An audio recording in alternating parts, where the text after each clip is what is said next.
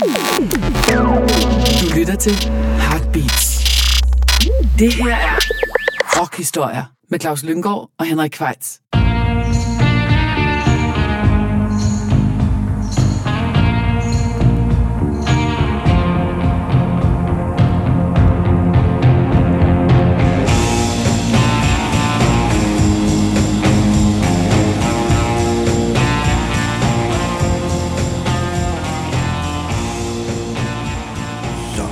Sørme blevet tid til endnu en gang rockhistorie, og det er som altid Claus Lindgaard og Henrik Kvejs, der sidder bag mikrofonerne.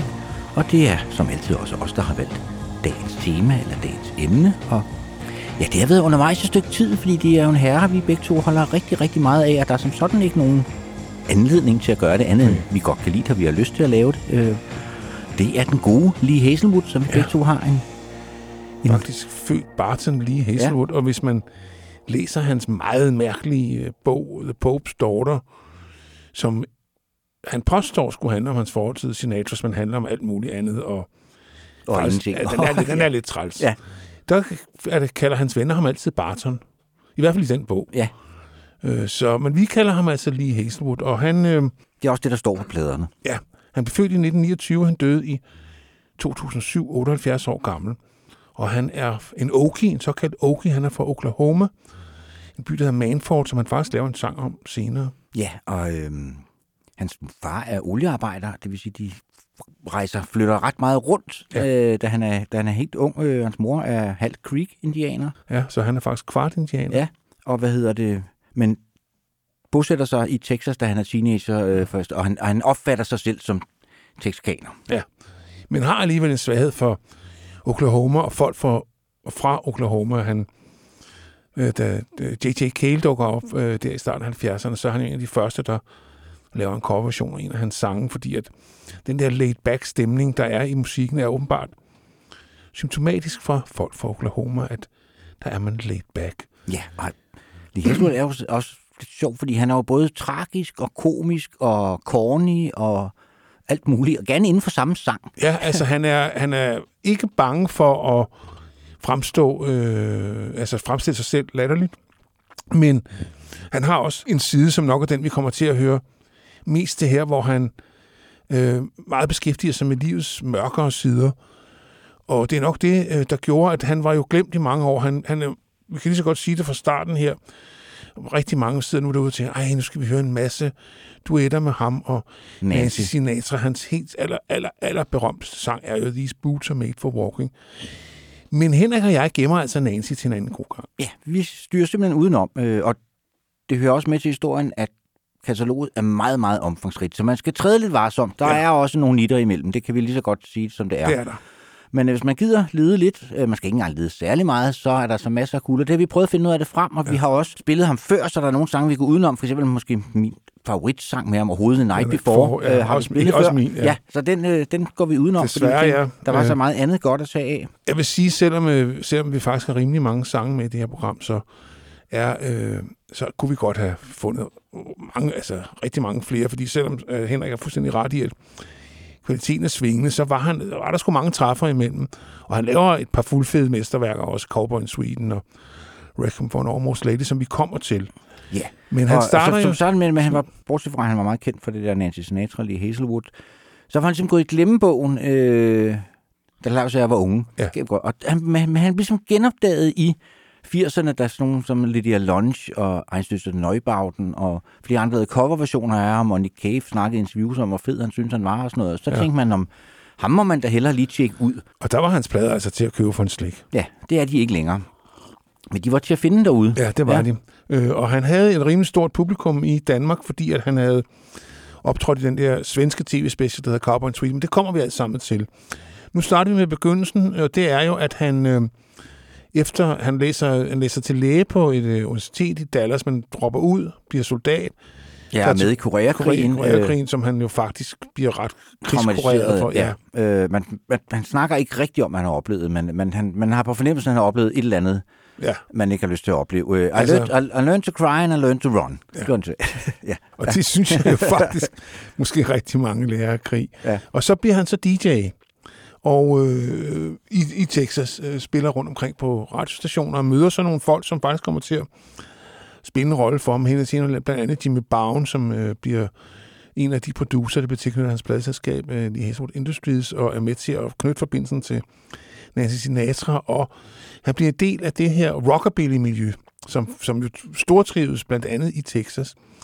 Men han bor i Phoenix, Arizona, og så han fortæller, at han pendler, det koster 9 dollar og 99 cent at tage bussen tur og tur fra Phoenix til LA, hvor man så tager ned og prøver at sælge sin sange. Og der er ikke rigtig nogen, der vil købe dem.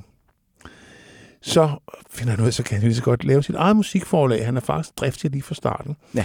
Og får så solgt, den, eller den første sang, han ligesom får et hit med, det er en uh, rockabilly-klassiker, vil jeg til med at kalde den, med en fyr, der hedder Sanford Clark. Ja, som han jo i øvrigt skrev, at han forsvinder ligesom ud efter det her ene hit, The Fool. Øh, men vender jo tilbage, da Lee Hazelwood Industries kommer frem, så gen, genopfinder øh, Lee Hazelwood ham jo, og The Return of the Fool hedder pladen. Ja, Så, ja. ja. Og det er den, vi lægger ud med. Øh, det er så selvfølgelig ikke med ham selv, men det er et super veloplagt øh, rockabilly-nummer, som øh, jeg kan ikke huske, hvor langt det nået op på hitlisterne, Henrik. Syvende Nummer syvende Ja, plads, det er ja. sgu ret godt Ja. for et rockabilly, og det er året 1955, ikke? 56? Jo, 55, og ja, han har selv skrevet den, han har produceret den, øh, og han, hans mangeårige samarbejdspartner, Al Casey, guitaristen, Ja. spiller jo lead-guitar her, hvad hedder det, stjålet, riffet fra Smokestack Lightning med Johnny Hugo, men det gør jo ikke noget. Altså, Man skal bare sige, for de bedste. Ja. Så vil jeg lige rette dig, Henrik, det er Howlin' Wolf, men fuck nu. ja. Harlem Wolf, det er også det, jeg mente. ja. Ja. ja. men ja, ja. Men, ja, hvad hedder det? Tomato, tomato. Ja, You've seen one blues musician, you've seen them all. ja. og øh, mange kender sikkert også nummeret i Elvis-version. Ja. Ja. Han har lavet en ret fed coverversion Ja, af den. ja. Og hvad hedder det? Nummeret er sjovt nok krediteret til Naomi Sasselford, hans daværende hustru. Fordi han var ligesom bange for, han havde jo det der job som DJ, bange for, at de ville blive sure på ham, hvis han pludselig lavede noget Ja, ja, ja. ved siden af. Så konen blev beskrevet på som komponist, men det er altså en Lee Hazelwood-komposition. Og faktisk kan man allerede her høre, han, han, er, allerede, han er allerede godt på vej. Ja. Så det, er en, det er en super, god, øh, super, super godt rockabilly-nummer. Ja, Sanford Clark, The Fool, og året er 1955. gather around me, buddies. Hold your glasses high and drink to a fool, a crazy fool who told his baby goodbye.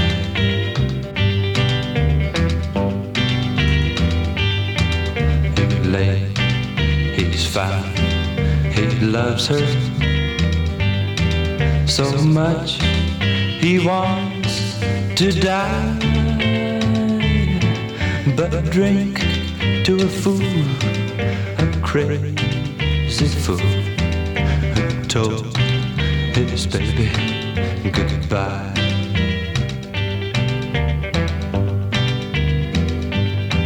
He needs her, he needs her so. He wonders why he let her go. She's found a new love buddy. He's a lucky guy. So drink to a fool, cause I'm that fool told my baby goodbye.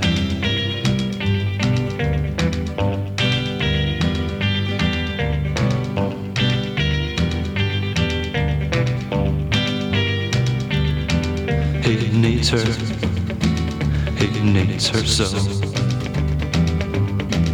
He wonders why he let her go.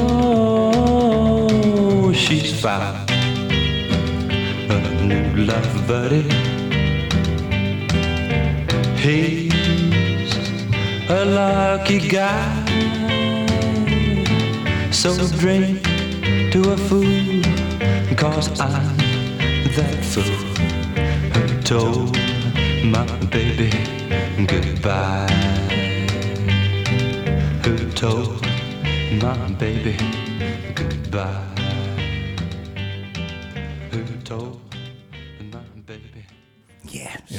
The Fool. Og så forsvinder han lidt ud af billedet, troede vi. Ja. For det viser sig så, øh, det, det der nogle gange sker, historien bliver revideret. I 2019 kommer der et, en, en compilation, der hedder 400 Miles from L.A., øh, som består af demoindspillinger, han lavede i 55-56. Øh, Og der er faktisk rimelig mange af dem. Ja, og det var, ikke, det var ikke noget, vi havde hørt før. Nej.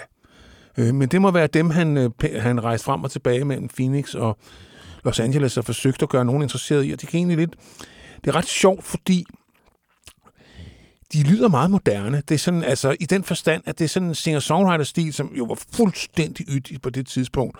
Og det er nok simpelthen en nød. Han har kun, kun kunne indspille dem.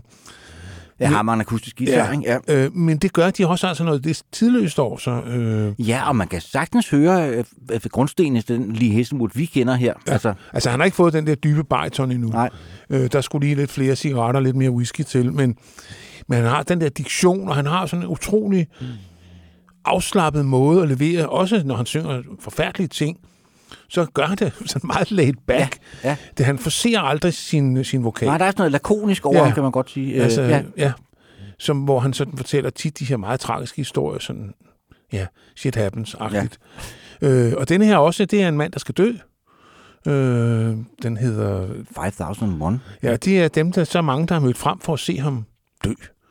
Simpelthen. Øh, og øh, jeg har det er svært helt lige få, men måske er han desertør, der skal henrettes. Ja, det ved man ikke rigtigt. Det er jo det, der sådan er det meget tit, Ja. ja. Willy Hesselmuth sang. Det er jo sådan nogle meget sådan storytelling, men det er sådan, hovedelementet er tit udladt. det må man ligesom tænke sig altså, der, til. der er ja. ikke den der krog. Jeg har hørt nogle gange og tænkt, hvorfor er det, han skal dø? Og han har vist været i krig, og han har, men den er svær, men det er en fed sang, og øh, den anslår tonen på den der 400 Miles from L.A. rigtig godt, som bestemt er værd at, at lægge øre til, synes jeg. Øh, Ja, det er det samme, som vi snakker om det der The Night Before, som begge to vores yndlingssang var. Det er også, altså, man ved godt, der er sket noget frygteligt den Ja. ja. her aften Ja. før, men hvad der egentlig er sket, Det får det vi bliver aldrig- for at vide. Det kan vi selv bare tænke os til. at, uha, ja. ja. Men man er sikker på, at det, Det det var ikke rart. Nej, det er det ikke. Nej. Men øh, vi kaster os ud i en meget ung lige Hestelud. Jeg kan næsten regne mig til at se 39, for han har været 5-26 på det her tidspunkt. Yngre tror jeg, at nogensinde lige Hestelud blev. Nej. Og øh, ja, hans... Øh, Nej, han er også, han er altså, han, altså, kommer vi alle sammen til, men han er jo faktisk en rigtig late bloomer. Han er faktisk 34, da hans første soloalbum kommer. Ja. Ja, virkelig. Ja. Han er sent ude. Men øh, ja, lad os høre 5001, som altså først så dagens lys i 2019 og stammer fra 55-56. Nærmere kan vi ikke komme det, Nej. fordi de er ikke dateret, de her indspillinger.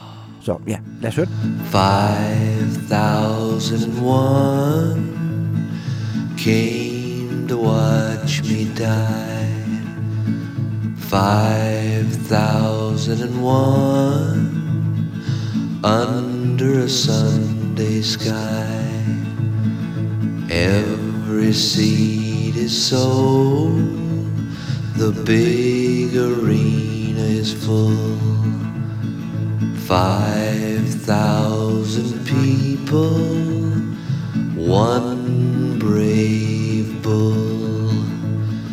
Mary, Mother of Jesus, smile down on me today.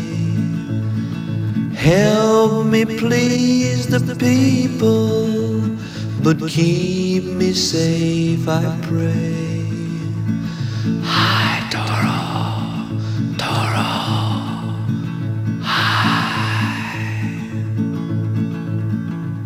I'm not a brave man, no matter what you're told. I fight because I'm hungry, and every seed is sold. Mary, Mother of Jesus, smile down on me today. Help me please the people, but keep me safe, I pray.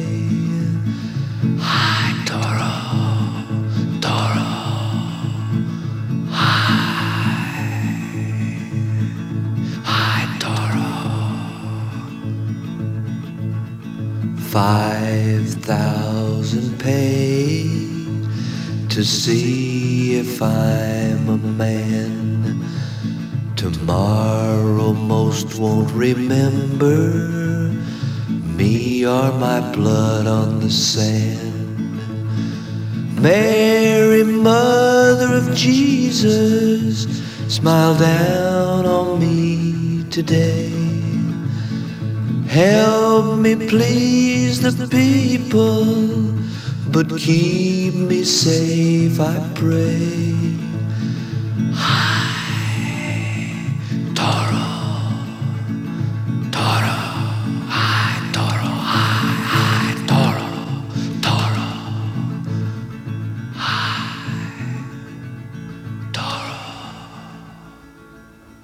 Ja, Henrik, det var jo en gådefuld fortælling, som vi jo egentlig meget godt kan lide. Det er jo også sådan en sang som Some Velvet Morning. Let me tell you about Phaedra, men, men det gør han jo ikke. Nej, Men og øh, det er han, også et nummer, der er lavet Ja. utallige mange øh, coverversioner af. Ja. Ja. Og det er sådan, uanset hvor mange gange jeg hører den, jeg kan stadig ikke rigtig... Altså psykedelisk country er den jo også blevet kaldt. Ja, det er meget godt. Det er meget godt. Ja. Ja, det, er, det er sådan, det er weird i hvert fald. Ja. Og det kan vi jo godt lide. Ja. Men han, øh, øh, han øh, gør sig faktisk først rigtig bemærket, da han øh, står så sammen med guitaristen øh, Juan Eddie. Joan Edis, som bliver berømt for at spille sine soloer på gitarens dybe strenge. Modsat de fleste, som spiller dem på de tre øh, tynde strenge, så spiller han på de tre dybe strenge, og han opfinder sig i processen den stil, der er blevet kaldt twang, som, er, øh, som faktisk øh, går igen i hele øh, Lee Eastwoods produktion. Der dukker tit en twang-guitar op. Ja, og Duan Eddy var jo ret stor i de her år. Han Ja. havde ikke mindre end 14 hitsingler på den, på den Ja, er amerikanske hitliste. Uh, Peter Gunn er måske et af de mest kendte, og så det, vi skal høre om Rebel Rouser og det andet. Ja, Cannonball var også stor, kan ja. jeg huske. Men, men det her er jo gennembrudssinglen, øh, og den, øh, øh, den skriver de sammen. Øh, den er så ifølge, ifølge nogle kilder, altså nærmest et rip-off for When the Saints Go Marching In, men det synes jeg nu ikke. Så det, er ikke det er ikke som man... Nej, og man kan også høre, at han, han har en meget, meget stor forkærlighed som producer for det, der hedder Reverb. Ja. Øh, hvad hedder det? Og så, så meget, så, så Phil Spector kommer jo ned, som er jo stadigvæk er meget ung at spille, kommer i studiet for at finde ud af, hvad fanden er, er det egentlig, han laver ham der lige helt Og det han laver, det er, at de, de har ikke noget reverb øh, anlæg derude på prærien, hvor de indspiller det her. Så han køber en 8.000 liters vandtank, som de så bruger som, øh, som øh, ekokammer. Øh, og det er en af hemmelighederne bag Dwayne Eddies lyd. Det er, at det er det der hjemmelavede ekokammer. Der er ingen, der kan forstå, hvordan de får det frem. Og det er simpelthen nødt at lære nøgen kvinder at spænde. Det er af nød, de skaber det her eko, som så bliver så karakteristisk for Dwayne Eddies indspillinger. Ja, men det er jo ikke mere nød, end Lee Heslo vidste godt, det var den lyd, han gerne ville have. Ja. Ja. Han havde bare ikke råd til at købe sig til den på, Jamen, på altså, han, siger, at han begynder at producere, ja. fordi at grunden til, at han er utilfreds med de indspilninger, han hører sin sang, det er, det er ikke den lyd, han havde i sit hoved. Og så tænker han, så kan jeg lige så godt gøre det selv. Ja. Og det er heldigvis for det, fordi han er en fremragende producer. Øh, han er så, altså nu, jeg synes, øh, nogle gange tager det der øh, øh, reverb, skråstrej, eko lidt overhånd. Øh, så er der så meget af det, så man næsten bliver distraheret af det. Men her er det jo øh, en, en del af, af sangen, eller det er jo ikke en sang, fordi det er, en, det er jo en instrumentalnummer, han gør sig i på en det, selvom der er indskrevet en duopgruppe, der The Rivingtons, som nogen måske kan huske på Papa Umar Mao, der råber og skråler lidt i baggrunden, så det kan give den noget stemning, men de synger jo egentlig ikke, vel? Nej. Nej. Så, og så er der så senere overdoppet en sax øh, øh, øh, hjemme i, eller i Los Angeles.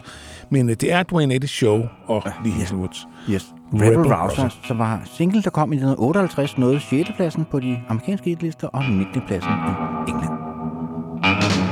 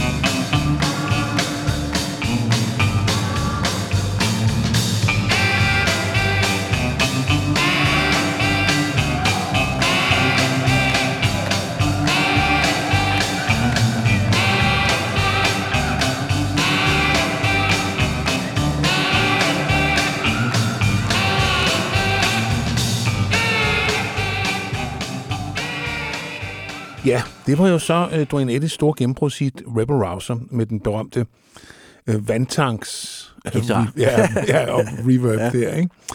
Uh, ja, og twang-guitar.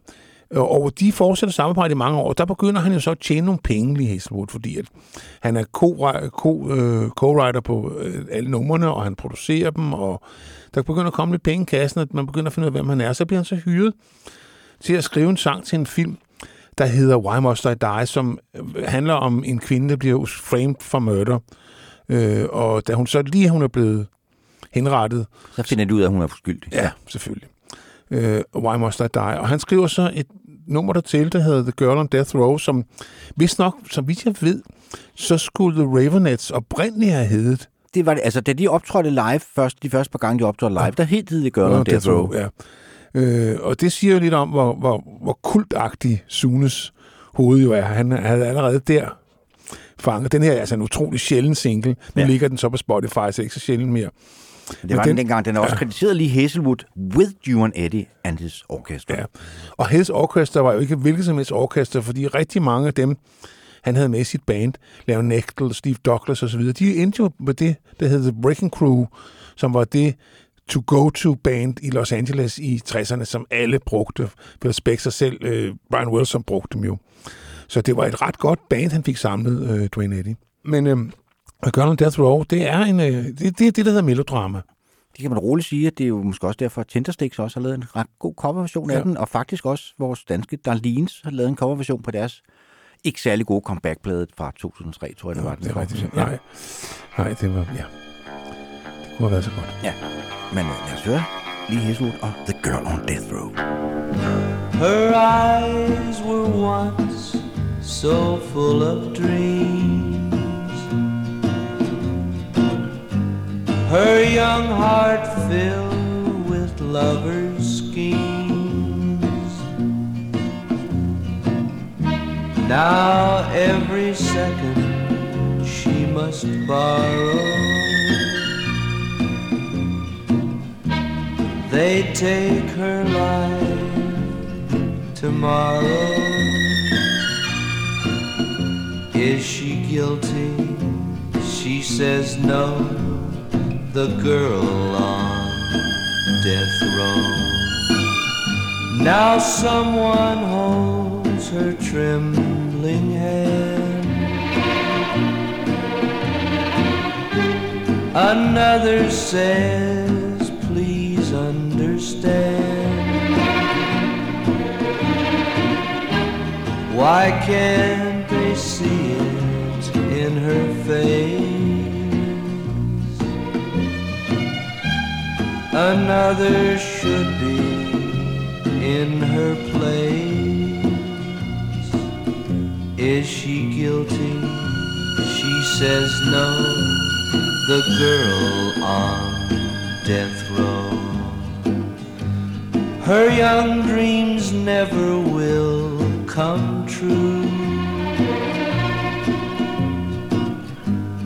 Her innocence they never knew until they found the guilty one. They're sorry now for what they've done. But it's late, too late for the girl on death row. The girl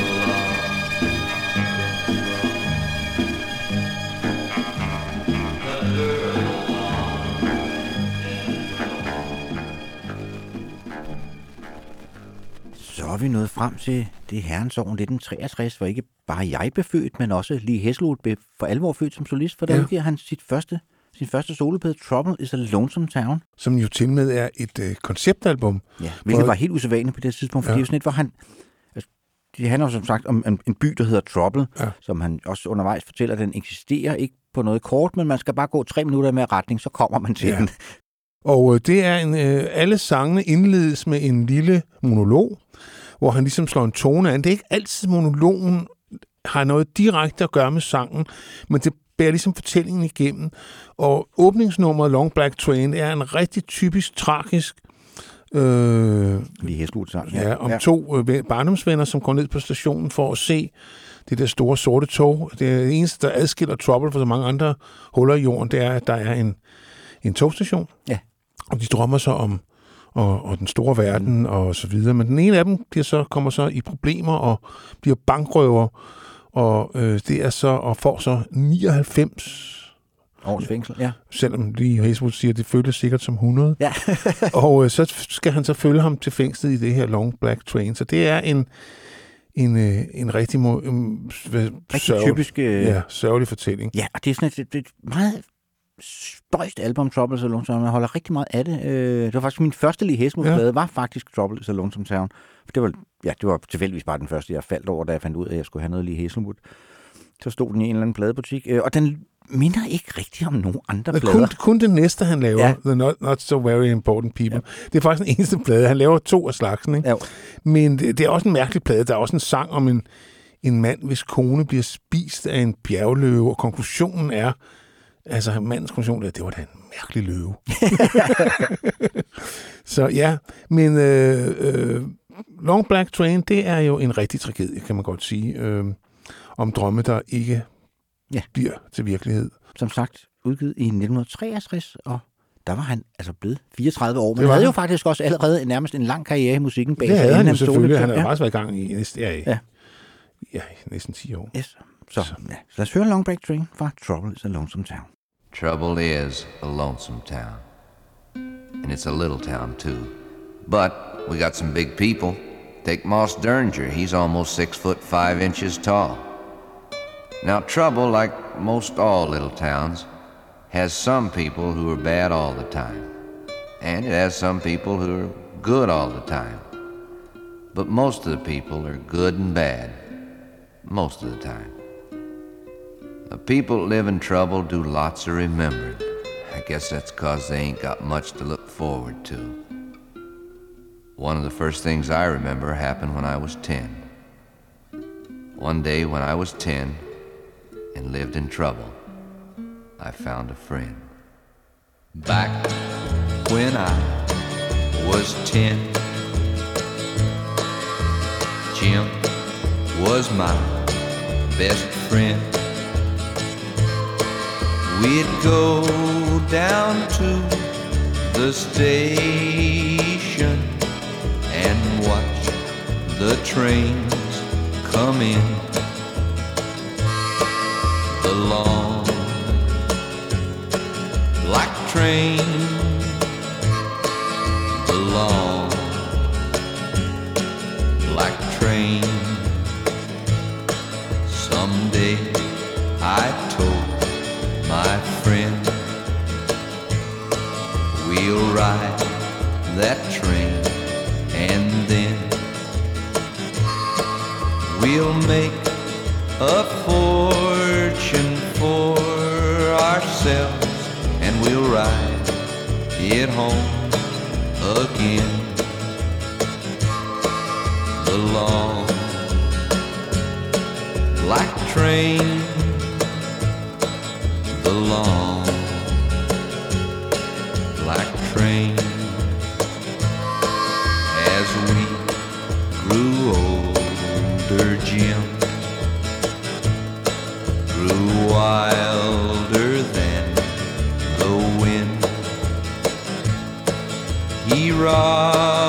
bank in our hometown and they sent me after him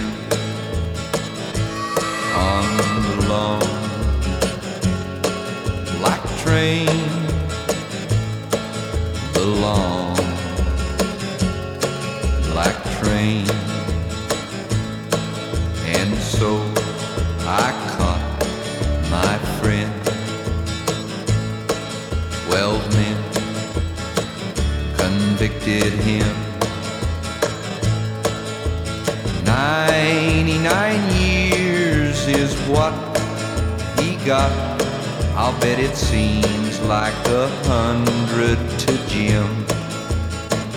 He'll miss the long black train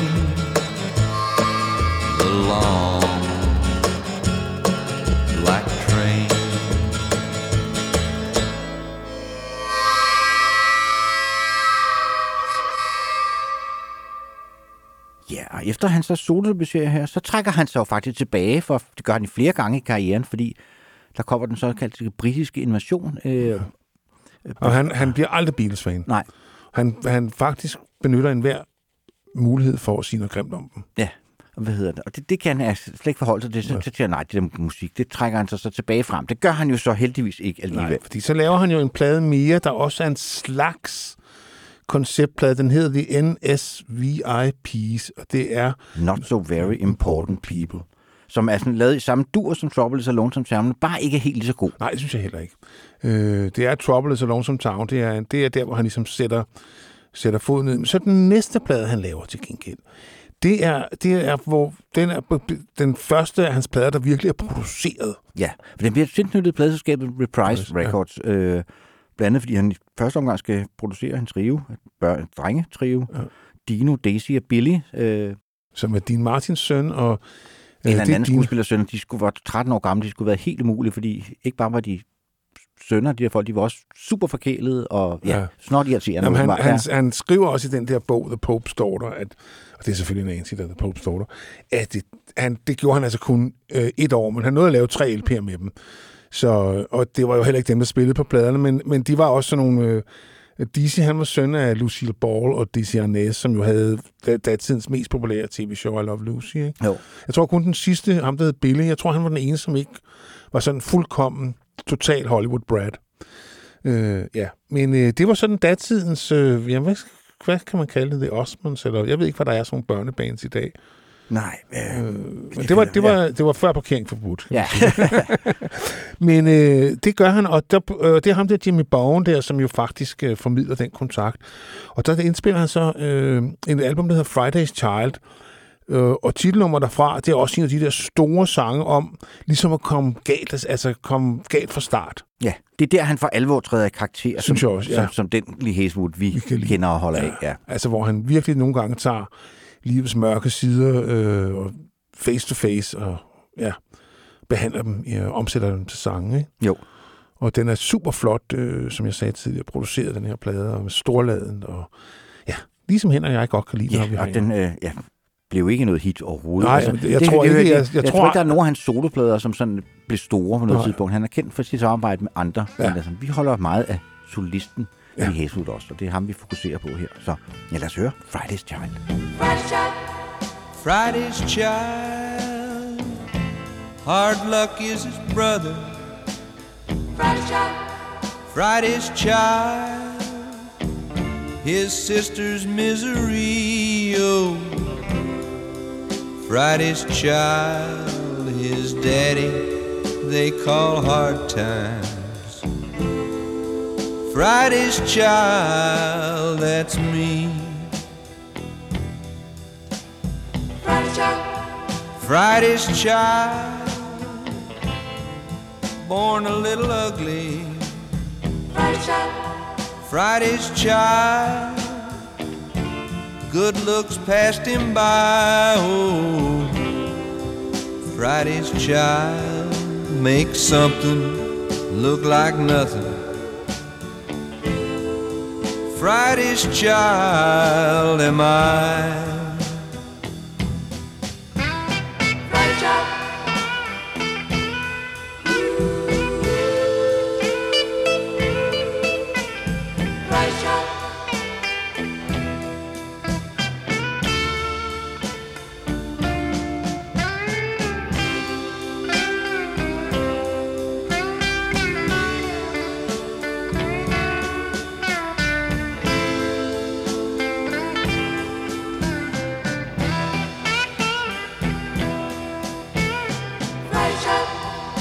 Friday's child never climbed no mountain.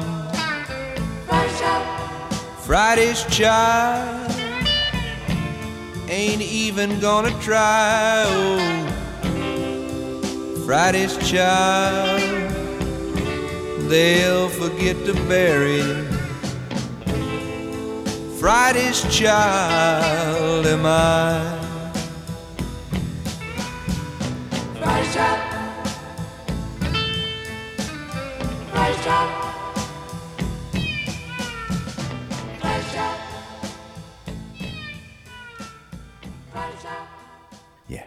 Child fra pladen af samme navn, kom i 1965, og det er ikke noget dårligt sted at starte, hvis man skal starte sin Lee Nej, det synes jeg heller ikke. Øh, fordi at der er også rigtig mange andre gode sange på Hutchinson Jail og alt muligt.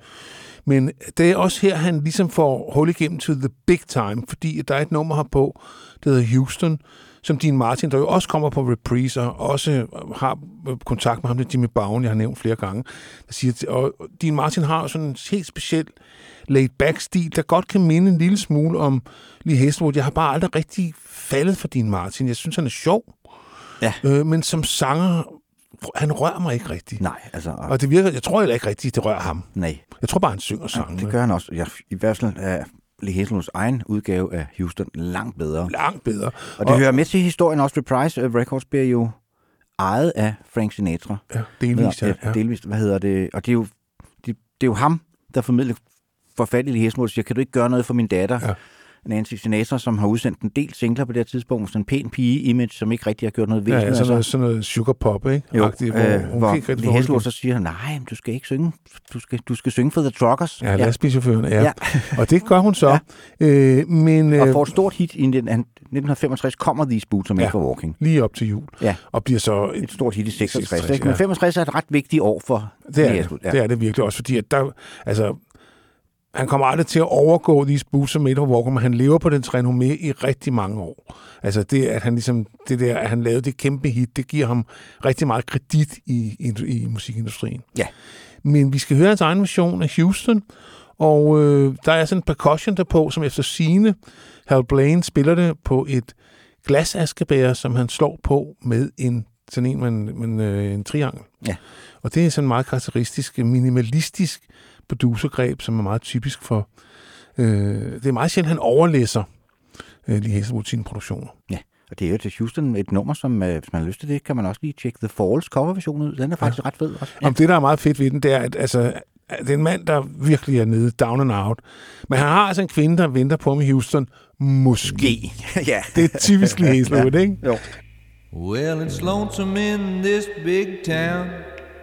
Everybody puts me down. I'm a face without a name. I'm just a walking in the rain. I'm going back to Houston, Houston, Houston. I got holes in both of my shoes, and I'm a walking case of the blues. I saw a dollar yesterday, but the wind blew it away. I'm going back to Houston, Houston, Houston. I haven't eaten in about a week, and I'm so hungry when I walk I squeak. Nobody calls me friend. It's sad the shape I'm in. I'm going back to Houston, Houston, Houston.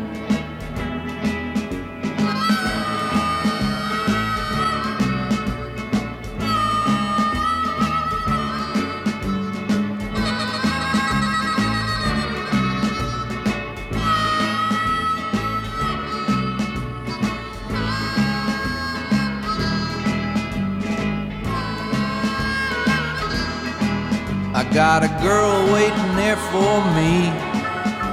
At least she said she'd be. I got a home and a big warm bed. And a feather pillow for my head. I'm going back to Houston, Houston, Houston. I take a bus or take an old freight train. I thumb a ride or walk, it's all the same. I'm going back where they know my face. And I'm never gonna leave that place. I'm going back to Houston, Houston, Houston. Well, it's lonesome in this big town, and everybody puts me down. I'm a face without a name, yeah, and I'm a walking in the rain. Ja, så sker der så det, at han møder en 20-årig kvinde, som bliver kvinden, han er blevet skilt. Han har så to, øh, to børn, To hende børn, der ja. Nancy Shackelford, eller hvad hun hedder. Ja, hun hedder Shackelford. Ja. Øh, som kommer, dukker op i fortællingen lidt senere igen. Men de bliver så skilt, jeg tror i 63 eller sådan noget, lige da han pladedebuterer faktisk. Og så møder han Susan, Susie Jane Holcomb, det lyder som om hun er fra Little Abner, ikke? Little Abner. øh, som jeg tror, hun er 20 år. Han er cirka dobbelt så gammel som hende, som bliver hans livs store kærlighed. Men også en, en kunstner in her own right. Hun er både øh, øh, sanger og sangskriver, og så er hun så den Producer første kvindelige jo på- producer. Ja, bliver hun jo på Lee Hazelwood Industries, som ikke, ikke er blevet startet nu. Fordi det er der så er meget sjovt, at han som sagt er tilknyttet øh, øh, Reprise Records, øh, pladeselskabet, som producer og sangskriver osv., så, videre. så, så kommer hans næste soloplader på pladeselskabet MGM. Ja. Øh, og hvordan de lige Jamen, hænger det er sammen, også meget det, mærkeligt. det, det, det, Det, det forstår det er jeg mærkeligt. ikke. Det har jeg heller så opgivet at finde ud af. Ja. Ja. Han, han, øh, øh, ja, men han kommer faktisk, der kommer nogen både på MGM, og der kommer en til på Reprise, øh, Love and Other Crimes.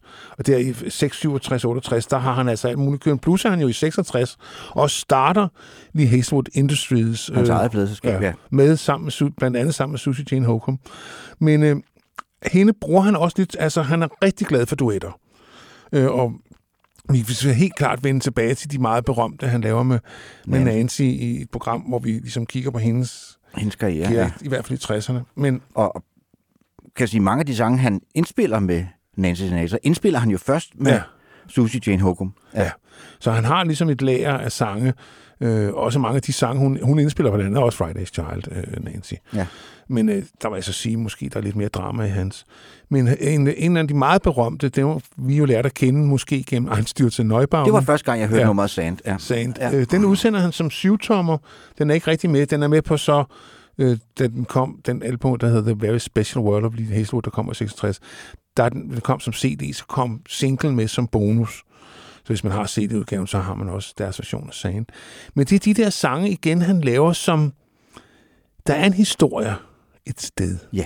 Men helt præcis, hvad den går ud på, det, der, der er plads til lytterens egen fortolkning. Det er der nemlig, og det er jo måske en af grundene til, at de, øh, er holder så sig godt. slidstærke. Ja, ja. Fordi der er rigtig mange af de der storytelling songs, jamen når man ligesom har fanget på enken, altså så kan man sige, hvor mange gange skal man så høre den igen, fordi at altså, det, der, der her der er plads til, at fantasien kan få udfolde sig, synes Ja. jeg. Så Man without, kan måske godt forstå, hvad den, hvad den har tiltalt. Og Barkelt, øh, Ja. ja. som jo... For dem var det jo også noget nyt at lave sådan en sang-sang. Det var det Ja, jo ja. ikke det, de var kendt for i starten. Nej. og så ligger den så tonal, og man kan sige meget om Blixer, men altså, han er jo ikke... Øh, Han er ikke skønsanger. nej, nej. og han er ikke det store gister. Nej. Men if you want me, you can find Ja. me in the garden, Ja. unless it's pouring down with rain. Den har jeg haft på hjernen, lige siden vi lavede det program. Ja.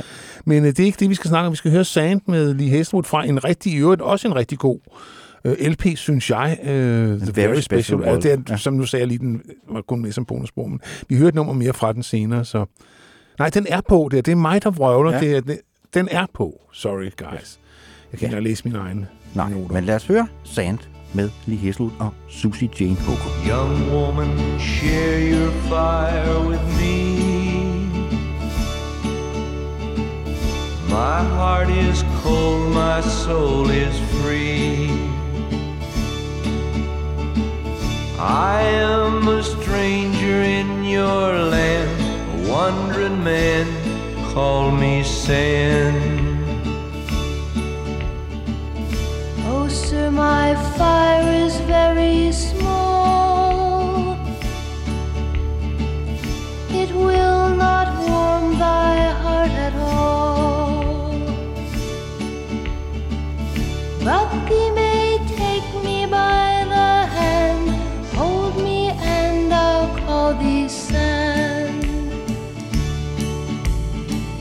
Young woman, share your fire with me. My heart is cold, my soul is free. I am a stranger in your land, a wandering man. Call me sand. Night when stars light up the sky. Oh, sir, I dream my fire is high. Oh, taste these lips,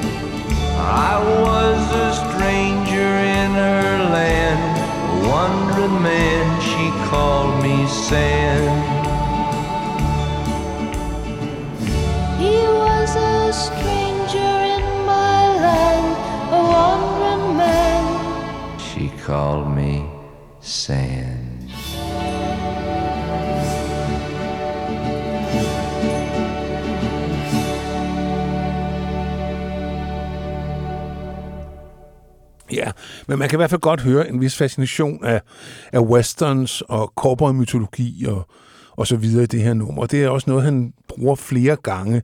Ja. Ja. Den der idé om den der cowboy-mytologi, som jo, hvis nok, så vi forstår, er ren fantasi. Ja, altså cowboyen som figur, det er noget, han... Øh, Jamen, cowboyen Ja. ja. var jo sådan en, der virkelig drev krig kvæg Ja. ja. op til slagterierne. Det var, hvad han lavede, men altså, så kom Hollywood og gjorde det sådan en mytisk skik- skikkelse, ikke? Og det var jo noget, man især i den gang der i 50'erne og 60'erne, der var cowboyen jo overlever. Du har vel også leget cowboy og indianer hjemme? det har jeg i den grad. Ja, men jeg var så altid indianer, jeg ved ikke. Ja, jeg holdt også med indianerne. Det var også, fordi min, min, der var meget sjovt, der var sådan nogle faktisk tyske western, som var ret store, Ja, ja, der var dreng Zoo, Ja. altså, og dem var jeg meget vild med. Og dem er der jo ballade om nu dernede. Ja, ja. Nu er de ikke politisk korrekte mere. Øh, jamen, dem så vi, og det var faktisk... De var så, så børnevenlige, så man kunne se dem til to-forestillingen. Altså, de var ja. ikke forbudt for børn. Nej, nej, man så dem om eftermiddagen. Øh, ja. Hvor de, nogle, altså, så var der den Paul der... Shatterhand hed hans Ja, ven. det er rigtigt, Kan ja. det? Jo, jo, jo. Winnie Two, ja, gud fri Den dyrkede mig. Han var Apache-indianer. Ja, det var vi meget optaget Ja. ja. af. Ja, det er rigtigt. Og det var så derfor, det er nok derfor, jeg, jeg tror, du har ret. Og det er faktisk skrevet, at det var bøger, som er skrevet helt tilbage i 1890'erne og Ja. begyndelsen af 1900-tallet øh, af en tysker, der hedder Karl May. De mest solgte bøger i Tyskland nogensinde, de har solgt over 100 millioner eksemplarer. Ja. Men øh, det er et sidespring. Ja. Ja. men det skal der også være plads til. Det er jo vores podcast, for Ja. fanden. Men vi skal høre øh, øh, et nummer fra, endnu et nummer fra The Very, øh, Very Special World of Lee Lee Hasselwood. Ja. For One Moment, som så er en af hans store, tragiske kærlighedssange igen. Øh, og der er ikke så meget at sige om den andet, end at øh, jamen, han kan bare det lort. The hurt I hurt is nothing like the hurts I've hurt before. The things I feel do not feel like things I've felt before. And the loneliness and the emptiness and the hopelessness are fine because sometimes my cloudy brain remembers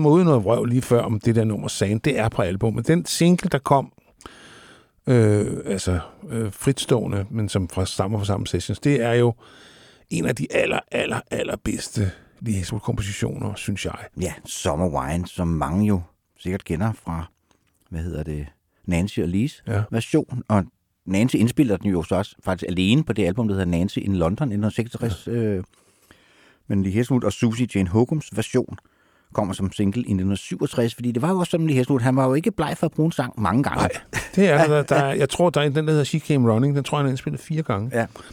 Så det er rigtigt, og han var heller ikke bange for at lade alle mulige indspille den samme sang. Og man hører også med til historien, at mens det her, altså mens det her pågår, der er hans eget pladeselskab op at køre, men han er jo kontrakt bundet til MGM's Crossfire Reprise. Vi, vi kan ikke gennemskue, hvordan han gør det.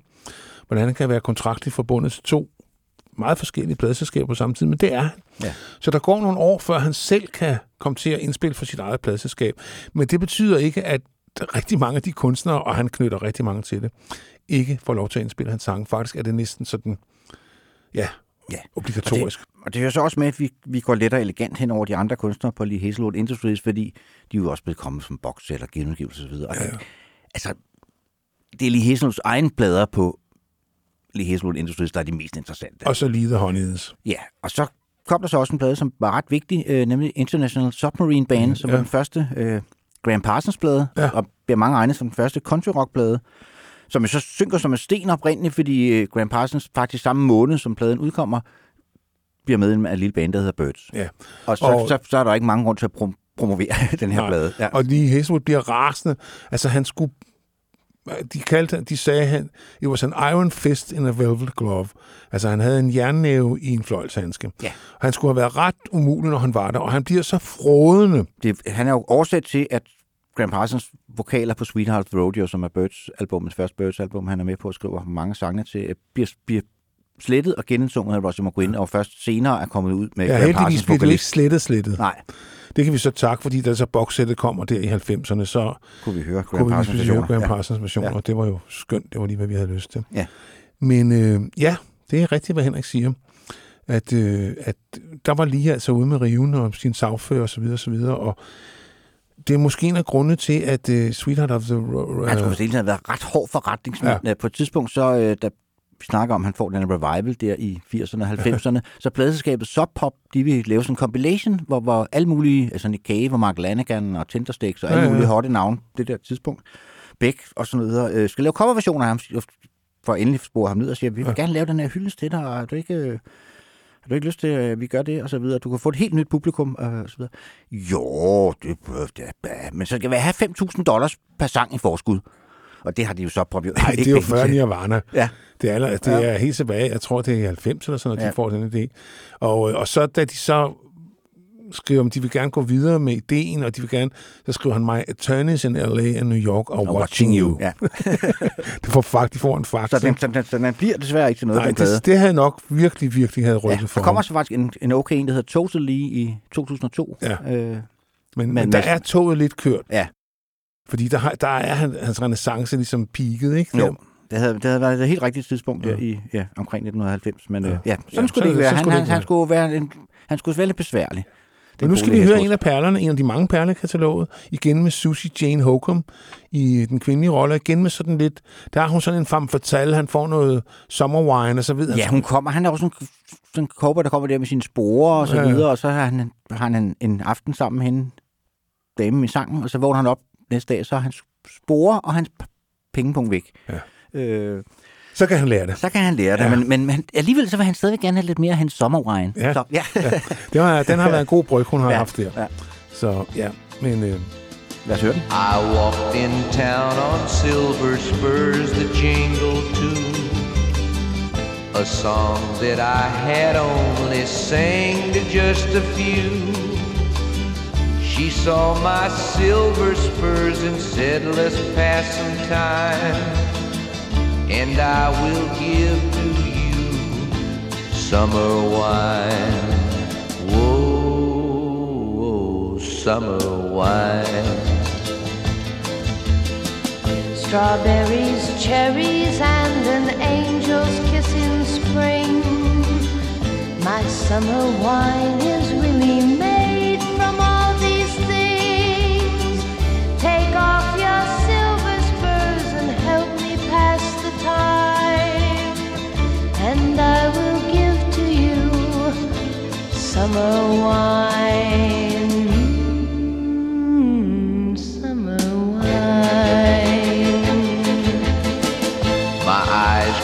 heavy and my lips they could not speak.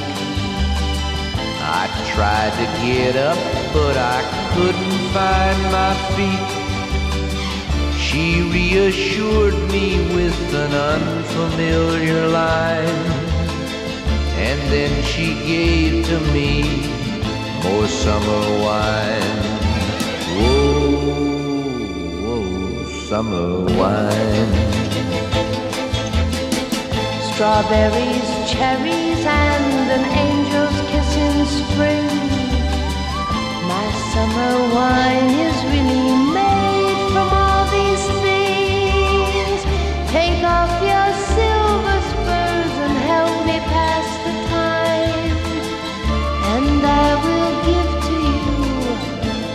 summer wine. Mm, summer wine. When I woke up, the sun was shining in my eyes. My silver spurs were gone, my head felt twice its size. She took my silver spurs, a dollar and a dime, and left me craving for more summer wine. Whoa, whoa summer wine. Strawberries, cherries, and an angel's kiss in spring. My summer wine is really made from all these things. Take off your Ja, vi bliver øh, i Susie Jane Håkum og Lee Hesselus selskab. det gør vi, ja. vi skal en tur til Paris. Ja, det gør også en Paris. Han udgiver i 67 øh, en LP mere, der hedder Lee Hazelwoodism, It's Cause and Cure. Meget Lee Ja. ja. titel. Og, og The Cure, det er noget med nogle penge. Ja. Øh, men øh, det er ikke en af de store plader, synes jeg. Der er et meget mærkeligt nummer på, der hedder The Night, som sådan en fabel om nogle indianere, og noget, som nogen synes er genialt, og andre synes er det rene røv. Øh, men den er, da, den er da værd at have, ikke Henrik? Jo, jo, den skal. Ja, den altså, skal der stå skal der. han stående. Ja. Og, øh, og det her, det er åbningsnummer, det er sådan, øh, hvor han er allermest kommerciel. Det er sådan noget, der burde have været et hit. ja. synes jeg, den har jo ellers, den passede perfekt til 1967. Jeg ved ikke, hvorfor han ikke kunne, kunne få et hit, fordi at, øh, altså, men det kunne han ikke, og det er ikke en duet, hun, den er featuring Susie Jane Ja. Håkum, fordi hun synger koret, Ja. men hun, det er ikke sådan en, hvor de taler sammen. Sammen, nej. nej. Så øh, jeg synes bare, at det, og det er jo en, det er en sang, det er sådan, en- jeg ser mig selv i en sportsvogn kørende ned ad Champs-Élysées med armen, du ved, solen skinner, og ja, Ja. i Monton og Gillette Ricot står og ryger smøger. Det, det, er lige, det er lige også klart. Ja, Ja. Så Ja. her kommer den. The Girls in Paris. The girls in Paris are special and unique. You see it in their eyes when they walk down the street. They sing a song my poor heart never can forget. This night I wish that I were still in Paris yet. Hear them singing. La la la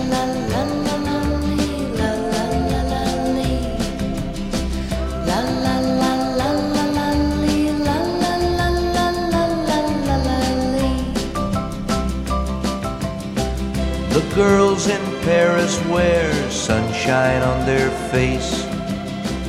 They smile a Paris smile you'll find no other place. They sing a song my poor heart never can forget. I wish this night that I were still in Paris yet. Hear them singing. La la la la la la la la la la. La la The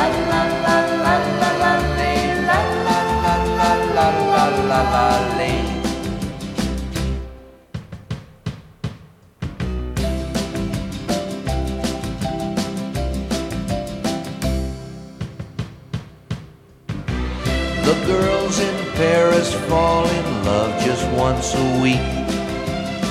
And love is all they know, and love is all they speak. They sing a song my poor heart never can forget. This night I wish that I were still in Paris yet, hearing them singing. La la la la la la lee, la la la la lee. La la la la la la lee, la la la la la la la lee. They keep singing. Man kan jo godt tage en kliché og, og få noget godt ud af den. Jeg er ikke engang sikker på, at Lee Hesmund har været i Paris på det her tidspunkt. Nej, altså han rejser jo faktisk en del, ja. Men om han har været lige i Paris, det ved jeg sgu heller ikke, fordi at jeg ved, at den næste plade, vi kommer til, den bliver indspillet i Paris. Han flyver faktisk hele The Wrecking Crew over Ja, det er fa- faktisk først den næste næste plade, næste næste. Ja, fordi nu skal vi jo lige en, en tur om The Chairman, fordi at Frank øh, og Lee Hestwood, Frank Sinatras, øh, han er jo meget glad for, at øh, Lee har gjort hans datter til en popstjerne. Ja. Og tænker, den fyr kan sgu et og andet. Og jeg kan næsten ikke forestille mig som sangskriver en større ære, end at At Frank Sinatra synger en enkelt sang. Nej. Og det, det, var, det gjorde han i 67 med en sang, der hedder uh, This, This Town. Town, som blev et lille hit i USA. Uh, den nåede en 53. Ja, den plade, der hedder The World We Knew, det store hit, Lee Hazelwood, Frank Sinatra hit på det, så det er jo Something Stupid, Ja. som han synger sammen med datteren. Ikke? Ja, men det er så ikke en komposi- det er jo ikke, en, han har skrevet, det er bare en, han har produceret. Ja. Ja. Det er rigtigt. Men øh, det her, det er altså Frank, der synger Lee Hazelwood. Det er jo også meget interessant at høre en... Altså, øh, jeg elsker Lee Hazelwoods stemme, men han har et begrænset register. Det synes jeg så er en fordel, fordi det tvinger ham ligesom til at få det maksimale ud af det. Men Frank er jo, altså... Ja. altså Han er... han er jo Frank. Ja. Altså, vi kan jo ikke gøre for det. Vi, vi, vi, vi bøjer os for mesteren. Og øh, vi synes, det skulle med at, øh, at lige høre, hvordan øh, Lee Hestwoods sange også kunne lyde i en andens mund, og så var det måske ikke den værste, vi kunne finde. Det var det bestemt ikke, for det. Ja, Frank Sinatra, der hedder The World We Knew, som faktisk er et ret glimrende Frank Ja, Sinatra-album. glimrende, der, synes er, jeg. der er en af mine yndlings Sinatra-sange på Drinking Again. Ja. Ja, Og, kan- og The World We Knew er også, Ja, ja, titelnummeret er er ja. super smukt. Ja. Øh, så ja, Han kom ikke her, men øh, ja, lad os høre Frank Sinatra, This Town, fra det her er så 1967. This town is a lonely town, not the only town like this town. This town is a make you town or a break you town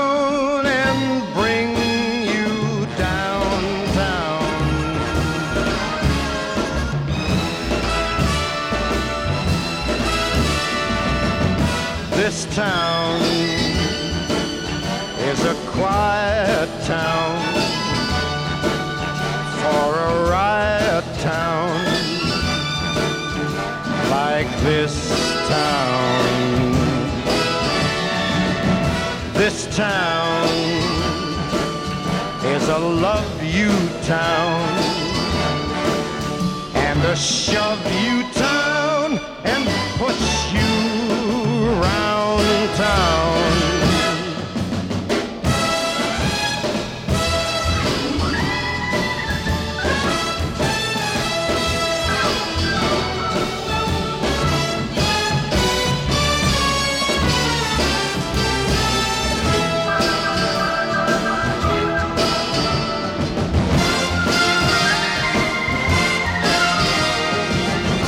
This town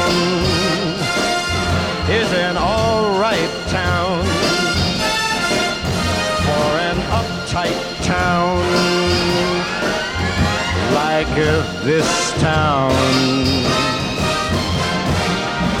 This town, it's a use you town, and abuse you town until you're found town.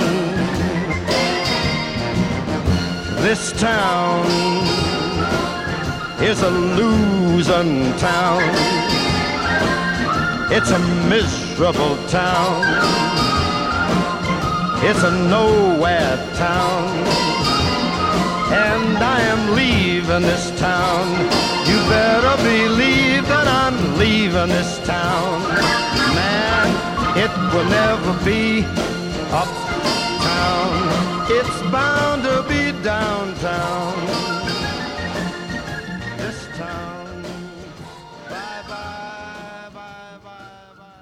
Ja, Ja, som vi sidder og snakker om her, det er ikke, så- det er ikke så tit, man hører mundharpe på den her top bedre. Nej, det bliver også sådan lidt, what? Men det Øh, fungerer jo meget godt. Ja, og det er altså meget sjovt at høre ham sådan være lidt bluset, øh, Frank. Altså, det er jo det er jo godt med blå toner her, ikke? og han giver den øh, fuld skrue. Ja. Så ja, det, jeg synes, det, var, det er en herlig fortolkning, det må jeg sige. Øhm, Yes. men Men, øh, øh, han bliver ved med at spytte plader ud, den Ja. gode lige Hazelwood. Skal vi nå frem til 1968, så skal han det album, der hedder Something Special, som er det sidste, der kommer fra MGM, fordi der har han ligesom fået solokontrakt Ja. med Reprise Records på det tidspunkt. Så, så de, MGM ved godt, at næste plade, han laver, skal han laver han for Reprise Records. Ja, ja. Så de gør ikke en skid for at øh, promovere den her Something Special. Den bliver faktisk overhovedet ikke udgivet i USA oprindeligt. Den kommer kun i Tyskland og Skandinavien. Og derfor er det også en af dem, man, man ofte ser i brugtpladebutikkerne herhjemme. Ja. Fordi den kom kun i den her del af verden. Jamen, det er rigtigt. Og, øh, Og det er faktisk en, en glimrende øh, Lee Hasselwood-plade. Jeg synes også, Ja. ja. altså, det, jeg, jeg hørte den med fornøjelse. Ja. Og øh, vi har valgt øh, faktisk to numre derfra. Et, der hedder Shade, som det vi starter med, som åbner pladen, som er øh, et nummer, der, der handler om, og det er godt at have solbriller på, når man er rigtig ked af det, for så kan folk ikke kan se, at man er ked af det. Nej. Nej. Øh, Og det var også på et tidspunkt, hvor det var meget cool med solbriller. Ja. Det er det så stadigvæk. Bare spørg Henrik. Så ja, lad os høre. Shade fra Something Special. These shades can hide the tears I cried, but not the way I feel inside. These shades can only do their part, oh yeah. But these shades can hide a broken heart. These shades can hide my red, red eyes, not the hurt left by your lies. These shades can only do their part, oh yeah. But these shades can hide a broken heart. Dark shades I'll keep on wearing as long as I'm still caring for you still love you so. Oh, why did you go now? These shades can hide my eyes away, but not the pain I feel each day. These shades can only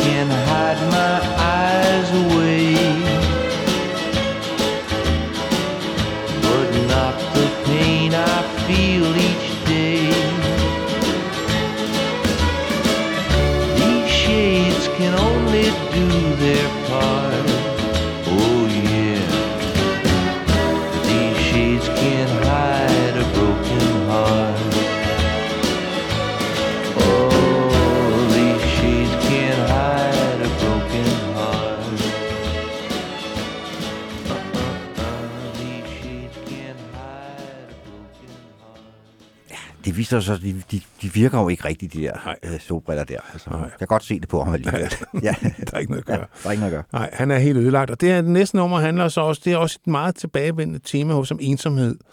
Øh, altså selvom han jo var øh, en mand, som festede meget, øh, var a man about town, han førte sig jo de her år frem som pladselskabsdirektør, og han fortæller en af sine venner, øh, det kan man læse i, i noterne til, der kom sådan et bokssæt for et par år siden, der omhandler øh, de her år. Et meget, meget, meget overdrevet, flot øh, firedobbelt CD-værk, der hedder There's a Dream I've Been Saving 1966-1971. Ja, og hvor der faktisk også ligger en, en, en film, vi kommer tilbage til lige om lidt. Cowboy in Sweden er med ja, på DVD, det, ja. og der er faktisk også en flexidisk med, hvis Ja, man har. det er så vildt.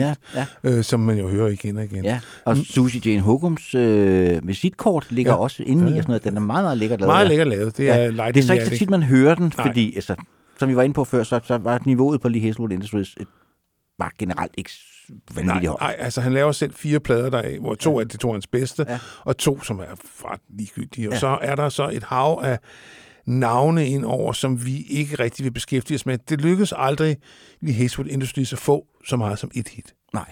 Og det var ikke, fordi de ikke spyttede plader ud. Der er så kommet et par coolplader. Faktisk den der Arthur-plade, synes jeg faktisk ja. er meget fed. Ja, den er gået hen og Ja. blevet cool. Ja. Det er rigtigt.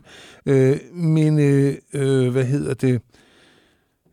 Han var jo sådan en, han var jo ligesom The Face, han var stadig på det her tidspunkt en meget berømt mand i Los Angeles, fordi han havde lavet de her hits for Nancy Sinatra. Faktisk havde hun 14 hits på øh, to år. Det er også meget godt gået. Ikke? Ja, det har jeg nok brugt meget af sin tid på, så det er Ja. måske ikke, jeg ved ikke, hvor meget arbejde han egentlig har lagt i det lige Nej, men der, er en, der, en af, der var, de var tre, der ligesom drev det her selskab, og en af dem han hed Tom Thacker. Og han sagde, at han var vant til at møde klokken 9 om morgenen og gå klokken 4. Og når han gik klokken 4, så kom lige Hazelwood vagten ind på kontoret og sagde, går du allerede? Fordi at han, øh, han levede det vilde natteliv med kvinder og med sprut, og havde i og for sig sådan en ry som en hellraiser, som han vist også plejede lidt, altså Ja. dyrkede lidt. Jeg kan godt lide det der image, ja. Ja. Jeg skulle efter sige aldrig drikke andet end Chivas Regal Nå. whisky. Det var ligesom hans Okay, ting. Ja. ja. Hvis du ser billedet af ham fra den her periode, så er der næsten altid en flaske Chivas Regal et eller andet sted i billedet. Ja, okay. Ja. Jeg, jeg har set et billede af hvor han sidder med røde prins. Det må være, ja. han boede i Sverige. Ja. Øh, men altså, ja. øh, Det var dengang cigaretpakker var værd at kigge på. Ja. ja. Men øh, ja, lad os høre Hans endnu et nummer fra Something Special. Loneliness is all I understand. Happiness is in another land. Tenderness is what I felt today when you touched my lonely hands. And today was a day like I've never known before. And your touch made me feel alone no more. When you touched my hands, you touched my hands, my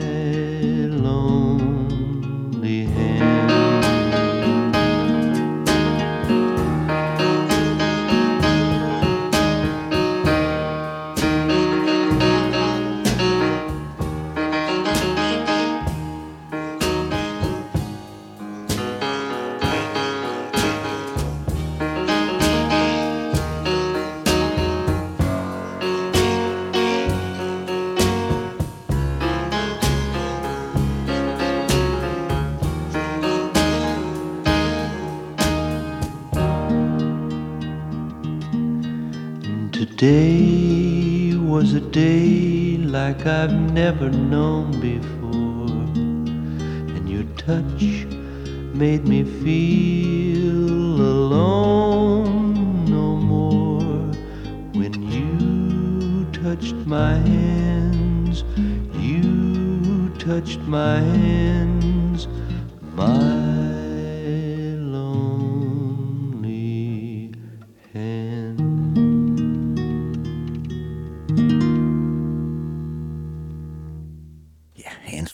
Something Special. Og han udgiver endnu et album i 1968, Love and Other Crimes, som, Også et godt blad. ja, godt som bliver udsendt på pladskabet Reprise Records. Og hvad hedder det? og der har han jo haft alle de der hits med, med Nancy, så, så, så der er unlimited Der er budget. cash, fordi, cashflow, ja. Der er cashflow. Og han tager en uge til Paris og ender med at blive der i seks uger og finder ud af, at jamen, så vil jeg da indspille en plade her. Så han flyver Hal Blaine og James Burton og Earl Palmer, hvad de hedder alle sammen, Wrecking Crew, den flyver han simpelthen over til Paris og indspiller så denne her plade som, som der. ja, i sagens natur blev ret dyr og heller ikke noget hit. Overhovedet ikke. Men en solid, en solid uh, Hazelwood-plade med et nummer, som han holdt så meget af, She Came Running. Jeg tror, han indspillede tre eller fire gange. Uh, han bliver ved nok ved med at håbe på, at det på en eller anden måde, fortrydet måde, kan brænde igennem. Uh, det gør det så ikke kommercielt, men det er en af en, uh, en lykkelig sang.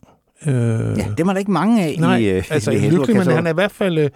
Uh, han er ikke fortvivlet. Nej, han er ikke fortvivlet, og han er ikke ensom, og, Nej. hun, er- og hun, hun kommer løbende, og, hun, og ja, alt er godt. Og øh, det synes jeg også, der skal være plads til, Henrik. Ja, selvom Bare albumet, det, bare det ikke tager overhånd. selvom albumet selvfølgelig hedder Love and Other Other Crimes. Crimes. This is for baby. When loneliness is knocking at my mind, happiness is something I can't find. Pleasure seems 40 miles behind. She comes running.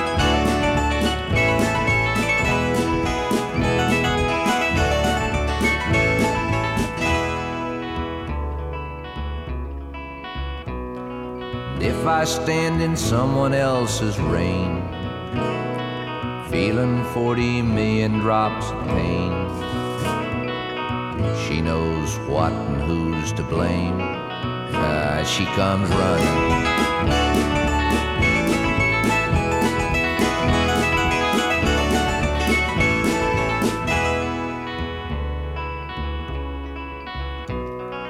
If my dreams all turn to seed, and if my flowers turn to weeds,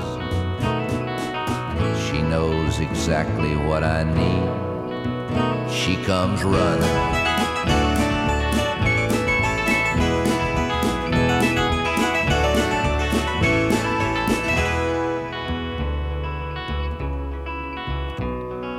On the day the world puts me down in some empty space in the ground, and I'll bet if I make a sound, eh, she'll come running.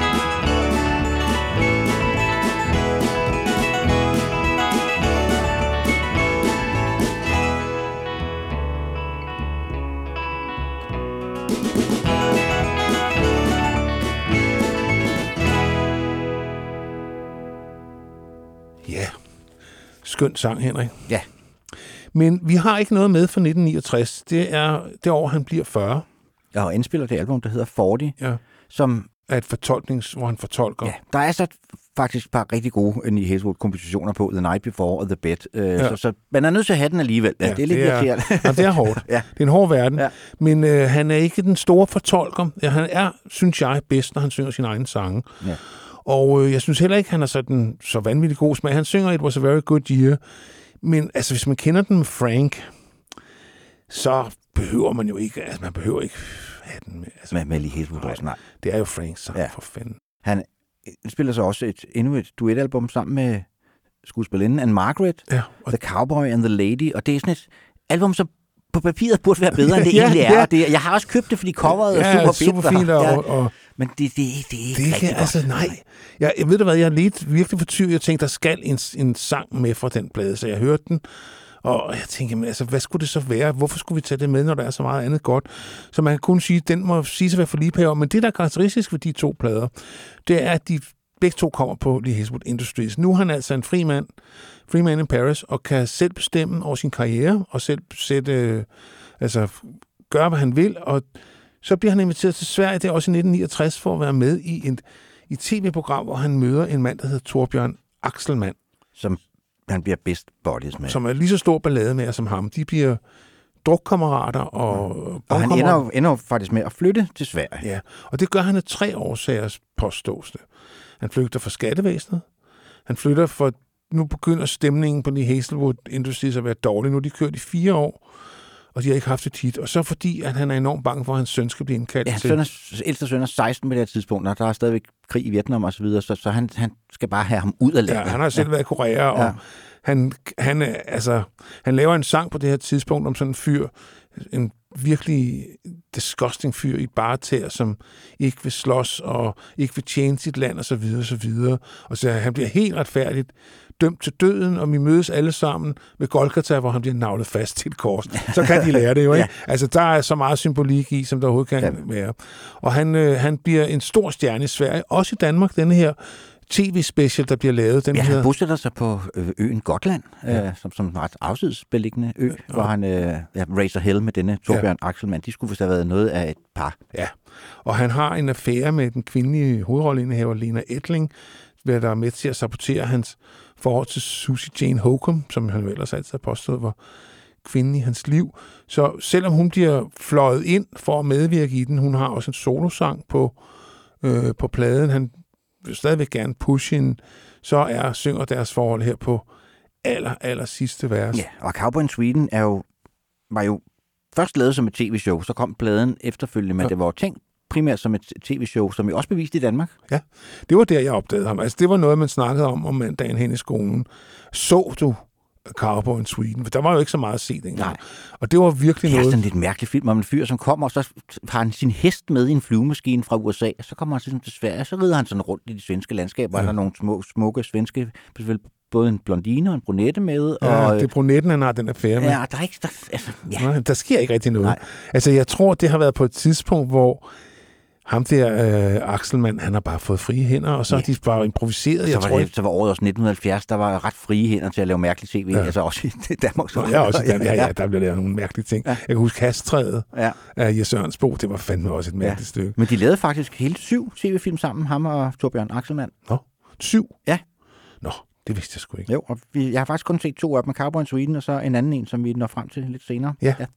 Okay, cool nok. Jamen, det vidste jeg sgu ikke. Men altså, øh, Men det er til gengæld ret godt lige Heswood-album. Det er nok øh, et af de aller, allerbedste. Ja. Øh, og han synger flere duetter med Nina Lisel, den blonde øh, optrædende i den. Og vi lægger ud med et af dem, fordi at den ligesom i scene sætter, hvad der foregår. Altså, hvad laver du her i Sverige?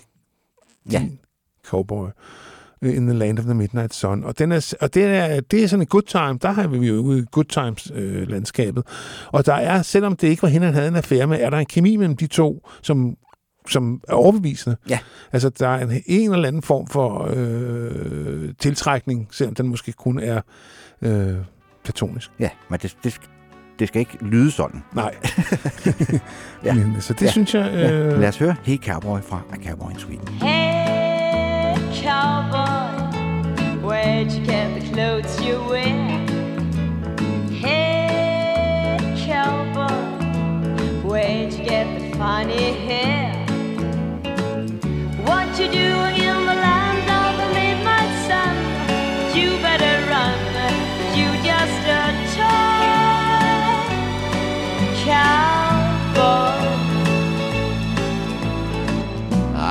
may not look right, but I sure do feel fine. You hang around me and I'll undo your mind.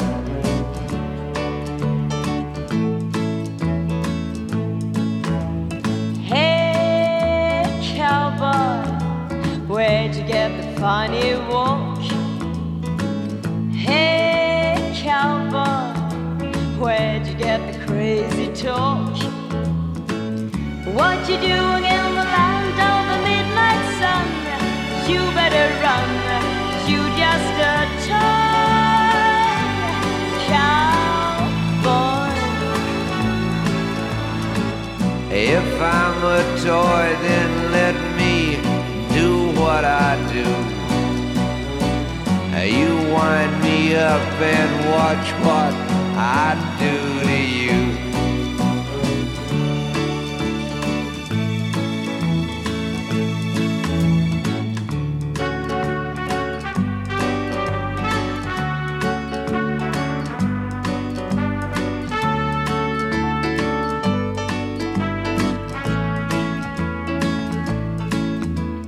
Hey, cowboy. What do you want? Where'd you get that horse?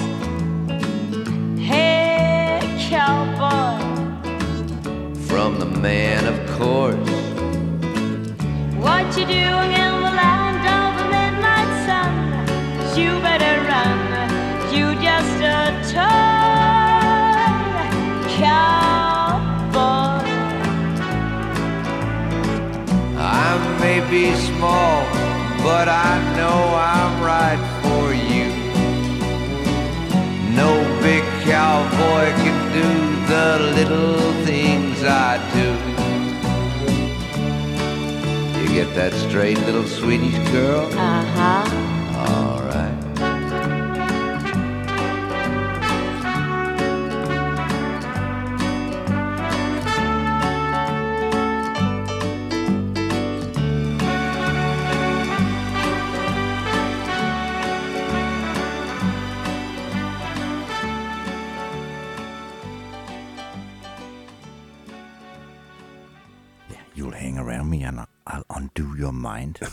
ja, og det har han sikkert forsøgt på. Men, øh, men øh, øh, der er faktisk ikke et dårligt nummer på denne her plade, men Nej, han genspiller jo også uh, Night Before, som også var på 40, Ja. kommer også med på den her plade. Ja. Øhm, jeg Jamen, kan ikke de hører forskel på de to. Det er også lidt simpelthen den samme version, han bare det tror jeg på. faktisk, ja. det er. Ja. Det står, det har jeg i hvert fald læst mig. Ja. til. Øh, og der er vist også, øh, hvad hedder det, nogle numre fra en, en, fra en anden plade, så vidt jeg husker. Øh, ja, Men det var faktisk en plade, som var et hit, både i, i Sverige og delvis også i Danmark. Så det er også en af de lige Hesselmut-plader, som, som er ret nem at finde ja, derude. det er den.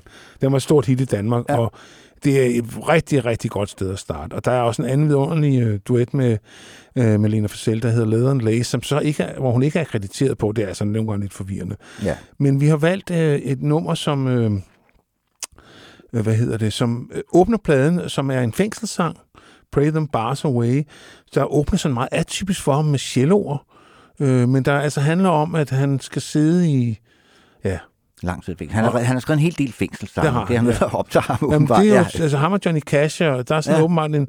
Men jeg tror altså også, det er også det der, når du kommer i, når du kommer i fængsel i Danmark, så får du fire år. Når du kommer i fængsel i USA, så får du tre gange livstid. Ikke? Ja. Altså, det er nok, Den, det er nok noget, der, der gør et indtryk på en anden måde. Ikke? Jo. 99 år her og 99 år der. Ikke? Øh, De mener det sgu, ikke? Jo. Øh, Så Pray Them Bars Away, altså man kan sige, hvad har den med filmen at gøre? Det tror jeg ikke noget meget med at gøre, men det er en super fed sang, øh, og han laver en, en af sine allerbedste performances, hvor man tror på, at den her fyr sidder bag trammer og håber, at bønder kan få, ham, få dem væk. Ikke? Jo. Så ja, lad os høre den. Four years down and 21 to blow. 10,000 more breakfasts to go. 14 million seconds of living this away. And I guess it's time I started to pray them bars away. I wonder what you're doing since I don't see you none. Are you still a doing all them rotten things we done? If you've got some spare time, why don't you learn to pray? Maybe you can help me pray them bars away. Remember old Red Barker? He checked out last night. He still owed him 18 years, it serves the devil's right. He checked out in a casket, he'd been 62 today. I heard that he went crazy trying to pray them bars away. Sometimes I miss the women and miss 'em all I do. Sometimes I miss the whiskey and I miss the good times too. Sometimes I miss my mama, I saw her Christmas Day, but I never miss a time to pray them bars away. I'm told I should be thankful for everything I've got. So thank you for the rock walls and the brave bulls, thanks a lot. And thank you for the good job at 20 cents a day. Thank you for the break time to pray them bars away.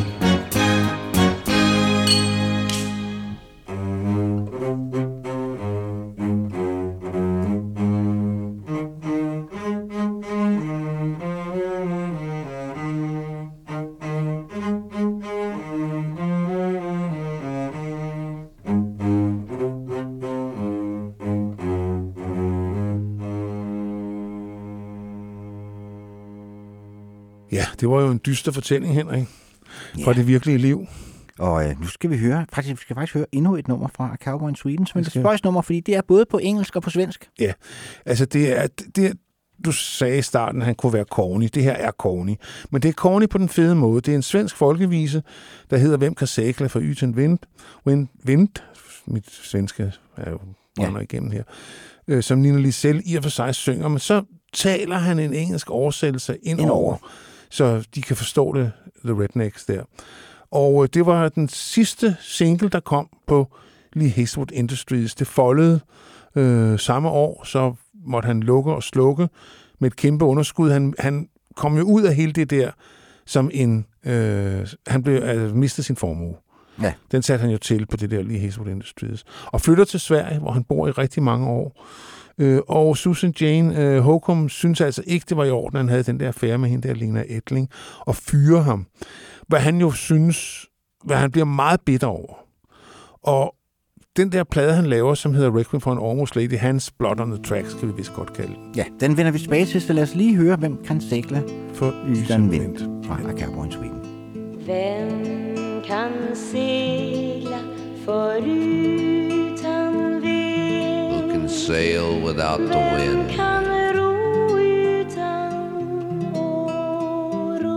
Who can row without an oar? Vem kan skiljas från vännen sin Who can say goodbye to their love utan att fälla tårar? without crying?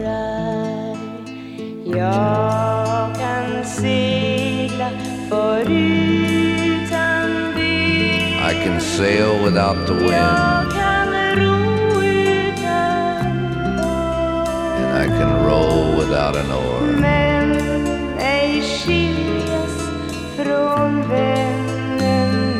But I can't say goodbye to my love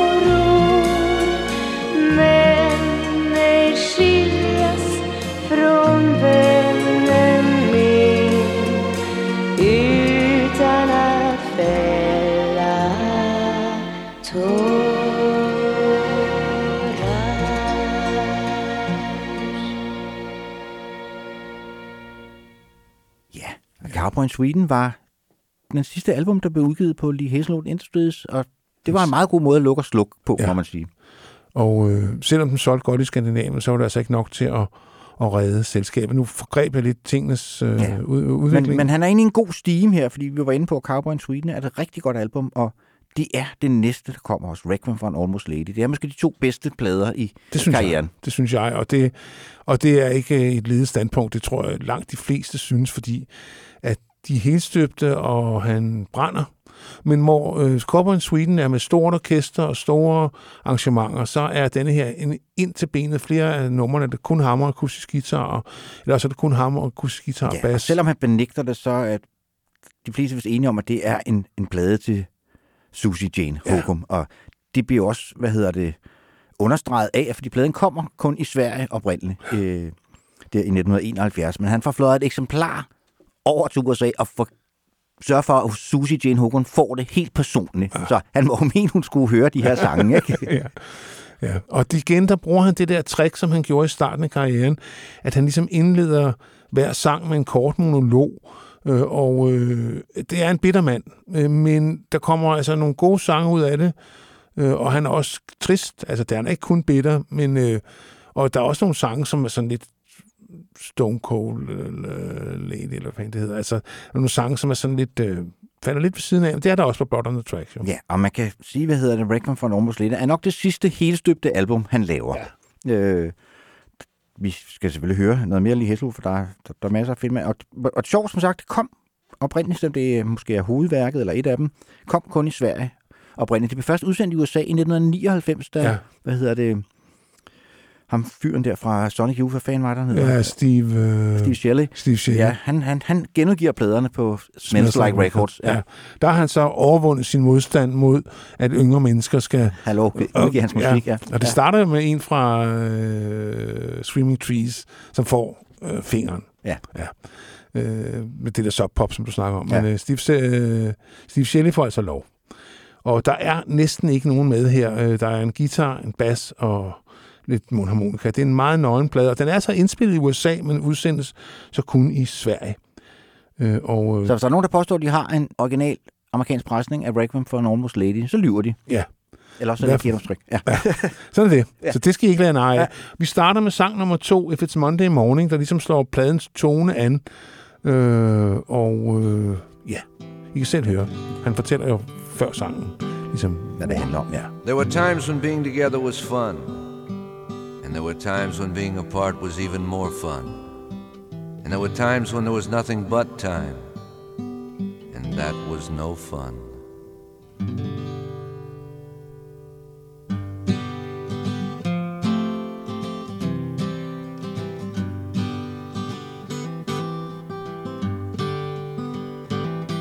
Well, the man just let me out.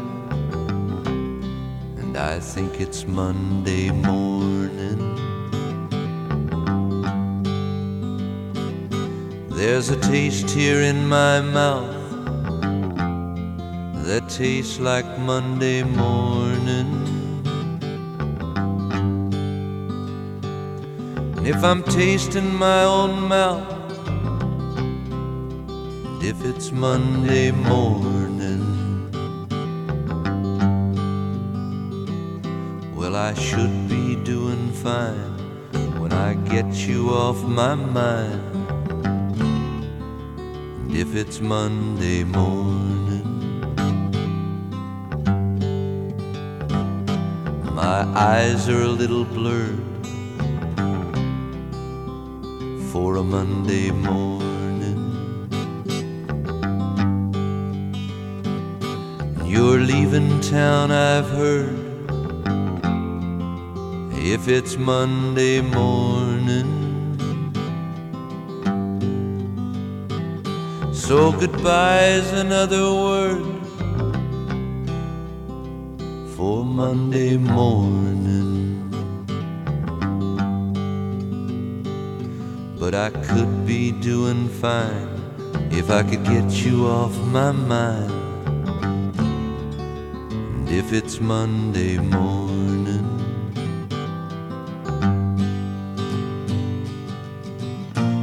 someone help me quick? I'm down and I'm feeling sick. There's just too much of my head that's showing. God, if you won't help me, then help me, help me, because I'm not exactly sure where I'm going. Well, I know I should go home if it's Monday morning. Cause our room is all alone if it's Monday morning. But I'll probably get stoned if it's Monday morning. Then I'll think I'm doing fine, but I'll bet you're on my mind. Come next Monday morning. Well, the man just let me out, and I think it's Monday morning. There's a taste here in my mouth tastes like Monday morning.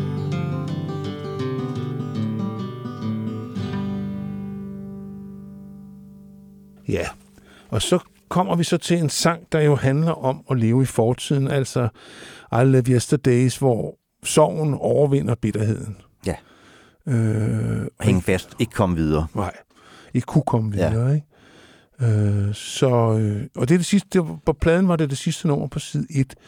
Øh, så var man ligesom sat i, så kunne man ligesom vente den og fortsætte ja. ned ad den glade vej, han, han Man kan sige, og bitterheden kommer jo frem også i ja, titlen på albumet, Recommend fra en Almost Lady. Ja, ja. Så kan hun lære det. Så kan hun lære det. Ja, kan hun men, lære. men det er sådan en plade, hvor bitterhed kan godt være et godt drivstof, når man Ja, skal det skrive kan- sangen. Ja, helt sikkert. Ja. Anchor is an Energy, som Johnny Rotten sang, ja. Så ja, lad os høre. I Live Yesterdays. Seems we're always doing something to hurt each other. But you know, you never really hurt me until the fourth verse of this song.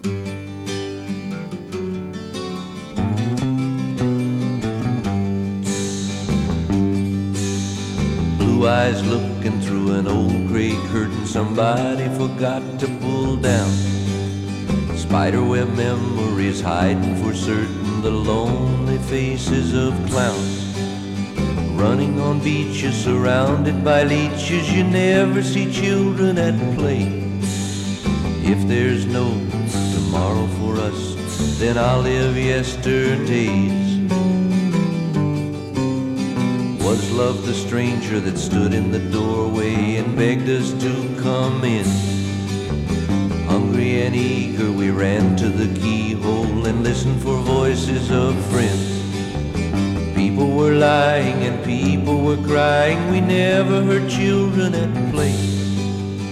If there's no tomorrow for us, then I'll live yesterdays. Right on the wing of a sterile cowboy, indifferent is what you will be.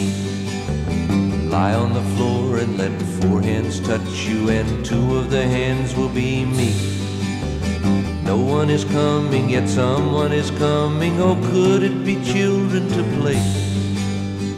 If there's no tomorrow for then I'll live yesterdays. Dark is the canyon when life is beginning, and secrets are easy to keep. Soft is the baby that's resting inside you, so take it please while it's asleep. Knives that have cut you when others have touched you have taken our children away. If there's no then I'll live yesterdays. Love is the night that has taken you from me, and strangers are stealing my sleep. Cigarette mountains and fantasy fountains, and I lay me down to weep. But something inside me cannot be denied me. There must be some children to play. If there's no tomorrow for us, then I'll live yesterdays.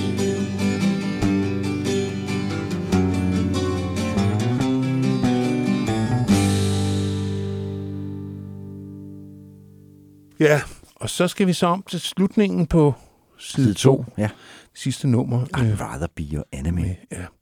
Så han slutter altså lidt uforsonligt, kan man sige, men sangen er så god, og det kender man jo godt. Altså, der, er ikke nogen, man kan... der er to ting, man kan blive virkelig vred på. Sin ekskæreste, og nogen, man har spillet band med. Ja. Sådan Så, er det, ja. ja. I'd rather be your enemy. Ja, det slutter så, kan man sige, øh, Requiem for an Almost Lady, som, som, hvad er det, du plejer at sige, Henrik? Den bør Den bør stå i et hvert hjem med respekt for sig selv. Sådan og, og den er som sagt også, fordi den blev udgivet i Skandinavien, så, så, så den, er, den er ikke billig længere. Nej, men den er ikke... Den er til at finde. Ja, og altså, den står sgu tit på plade med sig til en hund, altså. Dyr er den ikke. Nej, Så, altså... der er ingen undskyldning med andre ord. And one day I'll turn around and she'll be standing there. And I'll wonder how she'll look, and how she'll act, and what she'll say. I know what I'll say, and I think I'll write a song about it someday.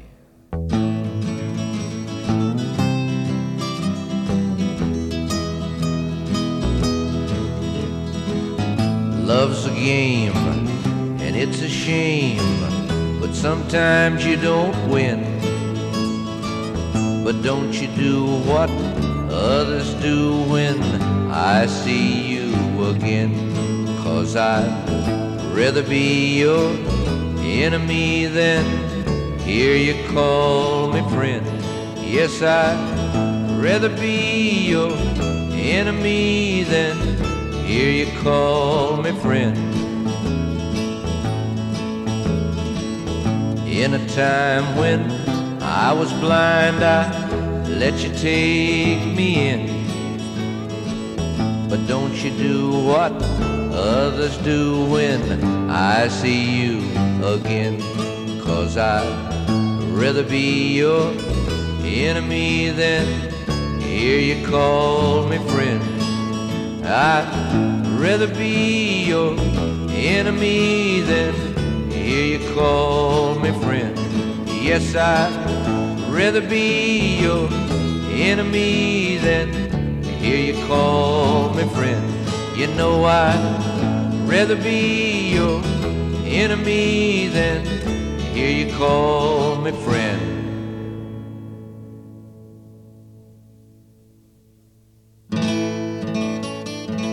In the end, there was nothing. But believe me, it was no fun waiting for nothing to end.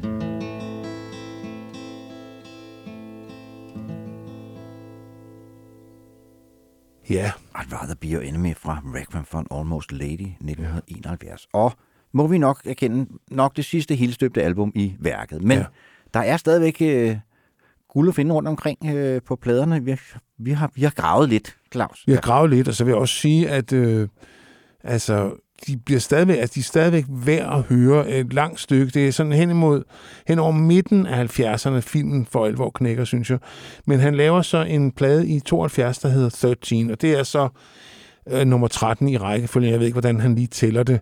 Øh, om, om, men det, det påstår han, det er nummer 13, og det hedder den. Og det er så en plade, der adskiller sig. Nu har vi lige hørt den allermest nøgne udgave af, Lee Hestwood. Her har han sig allieret som en, en arrangør, der hedder Larry Marks, som får lov til at, du ved... Den får på alle tangenter, lad os bare den. sige det sådan. Ja. Og det klæder ham egentlig også meget godt. Den ja. Er sådan lidt atypisk, øh, fordi den er så orkestreret. Øh, men der er et nummer der på, som jeg altid godt kunne lide, Tulsa Sunday, og det er jo en sang, det er jo der, Tulsa er jo en by i Oklahoma, som jo er den stat, han i hvert fald er født i. Og øh, jeg har ikke så meget at sige om det andet, end at det, det er meget sjovt at høre med stort orkester. ja. Og det er, ja, det er helt sådan lidt atypisk Lee Hestwood-plade, men, men den har sine momenter. Der har den. Take a look at that sun, Priscilla. Don't it make you wanna fly? Take a look at that sky, Priscilla.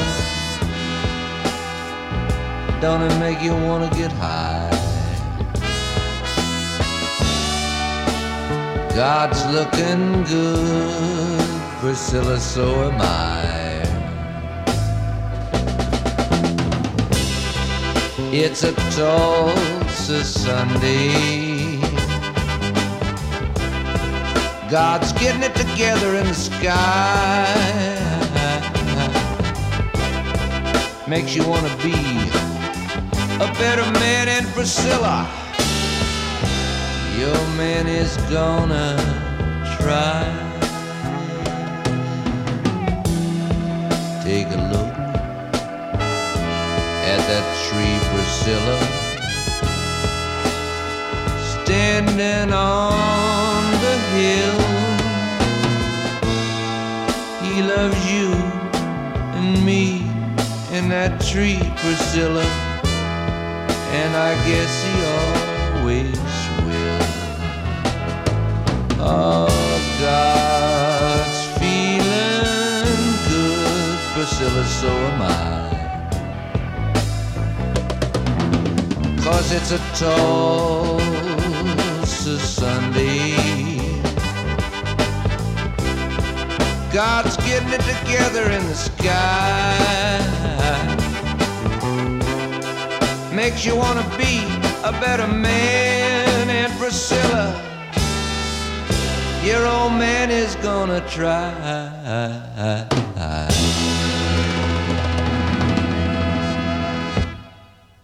Ja, nu begynder han så også ligesom at, at, at cykle fra pladeselskab til pladeselskab, hvor han får sådan nogle one-album deals, hvor de giver ham et skud i bøssen og siger, om der kan komme noget ud af det. Ja, Men det gør der som regel ikke. de gyldne år er over, han kommer Ja. ja. så får lov til at få en kontrakt med Capitol Records her i 73, hvor han udsender en plade, der hedder Poet, Fool og Bomb. Og der var en meget, meget berømt anmeldelse i New Musical Express, som var på et ord, fordi pladen hed som sagt Poet, Fool og Bomb, og anmeldelsen lød bare Bomb. Så kunne han Jamen, der var han stjerne, der var han helt, altså han var helt ude i hampen. Og det er, det er ikke helt retfærdigt, for der er også på det album ting og sager kommer efter. Og så er det jo interessant, øh, fordi der er faktisk en meget obskur Leonard Ja, Cohen-komposition det på. må man sige, ja, som jeg faktisk kun kender med i Hazelwood. Det er Engelbert Humperdinck har også indspillet det, kan jeg fortælle dig, i Nå, 1981. Og ja. der, der fik du mig, Henrik. Ja. ja. Der er vi altså ude i det virkelig obskure. Den er skrevet sammen med hans øh, producer, Bob Johnston. ja, det og det, tror, eneste- det er den eneste komposition, de har lavet sammen. Ja, det tror jeg også. Og jeg ved simpelthen ikke, hvor og hvornår den stammer fra i Coens øver, men den ligger lige til, øh, til Hazelwood Tøjerben, synes ja. jeg. Og Cohen har jo ikke selv indspillet den. Nej, det har han nemlig ikke. Så, og det må der altså ikke mange af. Der er ikke mange sange. Der er et par stykker på Jennifer Warnes pladen og hende der Anjanis plade. Ja. Men ellers så er der sgu ikke meget, Cohen han ikke selv ligesom lige har været inde og røre ved. Nej, som vi også var inde på i de programmer, vi lavet om Cohen. Han havde jo faktisk ret svært ved at skrive sange, så ja. Ja. når han endelig fik en sang færdig, så skulle den bruges. Ja, det kunne man forestille sig. Så jeg ved ikke, hvor Hazelwood har hørt den her støtte, men måske gennem ham der Bob Johnston, som jo var meget elsket og respekteret, og som også var sådan en outlaw-type, ligesom de der, øh, ligesom Hazelwood og hans Ja. ja. slæng. Ikke? Og man kan, også, man, kan, altså, man kan egentlig godt, når man ved det, i hvert fald hvis man ved det, så kan man godt høre din Det Cohen-komposition. synes jeg godt, man kan, ja. Så øh, jamen, altså, without much further ado, så synes jeg, vi skal høre Come Spend the Morning øh, fra 1973, fra et album, som, som har sine momenter. Ja. long-legged, dusty-eyed, satisfied woman.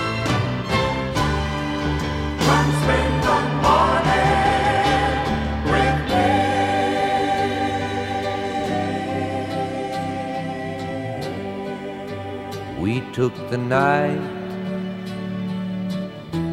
as it came to us. both of us hungry and free. Long legged, dusty eyed, satisfied woman. Come spend the morning with me.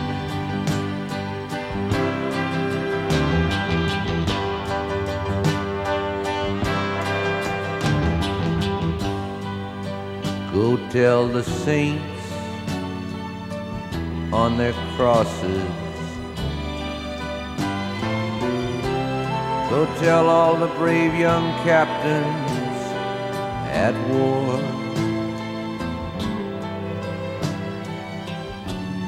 come back and find them such a peaceful morning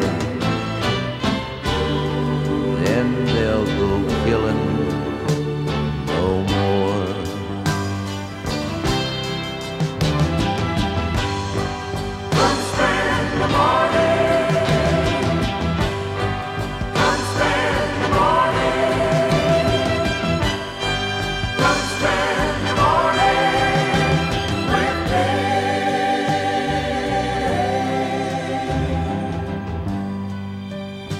Wake up, my lady. The darkness is gone.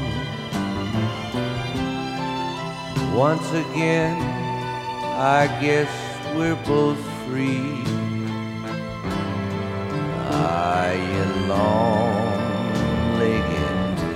open-eyed, satisfied woman.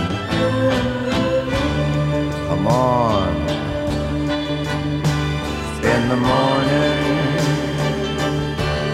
In the morning with me.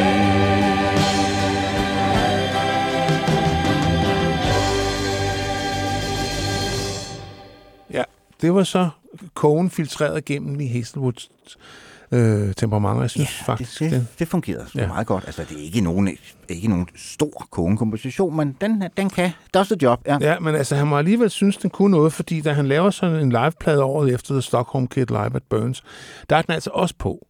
Øh, og så selvfølgelig She Came Running. ja.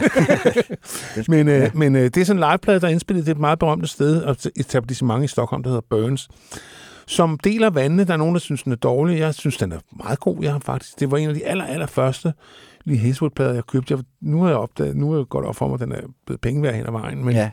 jeg fandt den hos Maskandiser. ja, det, sådan er det jo nogle gange. Ja. der, ja. Det kunne man måske også med House Safe for Tigers, som øh, Ja, som jo kom i et meget lille oplag. meget lille oplag, og den var i lang tid virkelig, virkelig svær at finde. Den er så blevet genudgivet I på Lightning super, Attic. super Ja. deluxe. Altså, de, jeg synes, de her Lightning Attic-plader, de fylder for meget. Ja, men lækre er de. Ja, det er de. Men kæft, hvor de fylder. Ja. Øh, hvad hedder det? Og det er, det er også, hvad hedder det, et album, der bygger på en, en, en tv-musical, øh, eller hvad vi skal kalde det. Øh, Ja, tv-special, ja, ikke? lavet sammen med denne Torbjørn Axelmann. Og det skal forestille at være sådan en semi-dokumentar, Ja. øh, hvor, hvor, hvor ham og, og Torbjørn der sidder og snakker om deres barndom og hvordan de vokser op og sådan Men, men altså det meste af det er vist noget, de finder på undervejs. Ja. Lidt ligesom Nick Cave, ikke? Ja. I den der, hvor mange dage er det, og noget Ja. 20.000 Ja. ja. sådan noget. Ja, altså det meste af det kan vist ikke... Altså der er mange, der siger, jamen det er der, hvor han afslører mest om sig selv, også når han lyver. Det er jo samme, man kan sige om Dylan. Altså når Dylan lyver, så siger han jo også noget om sig selv, ikke? Jo.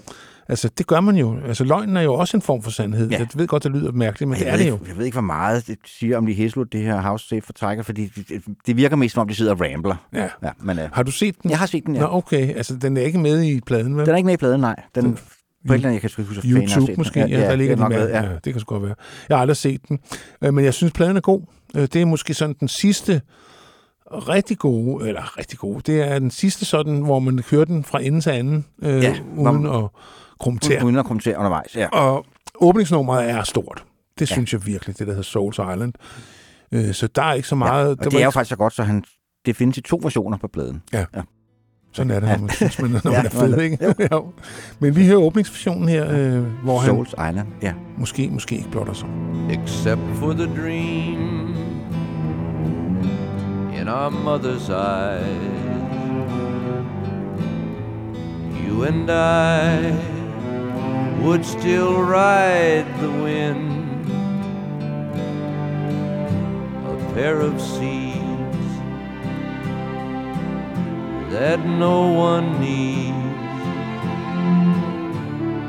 least of all Souls Island.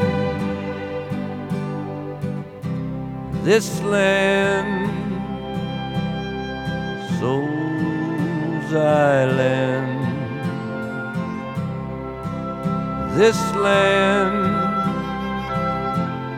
Souls Island, will always be the heart of you and me, Souls Island.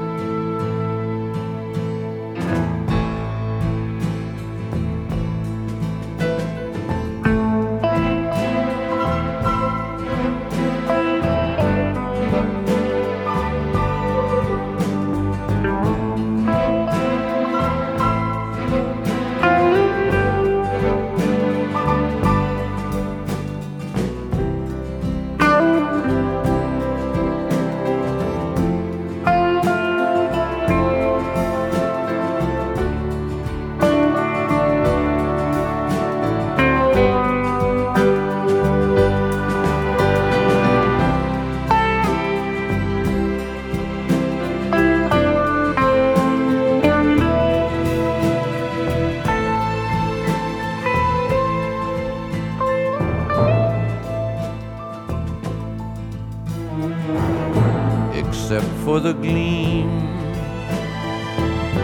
in our father's eyes. You and I would have never been, we'd never laid in this purple shade, never known Soul's Island.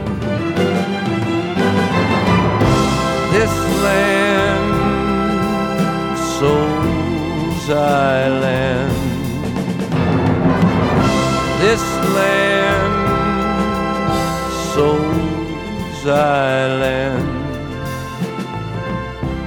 will always be the heart of you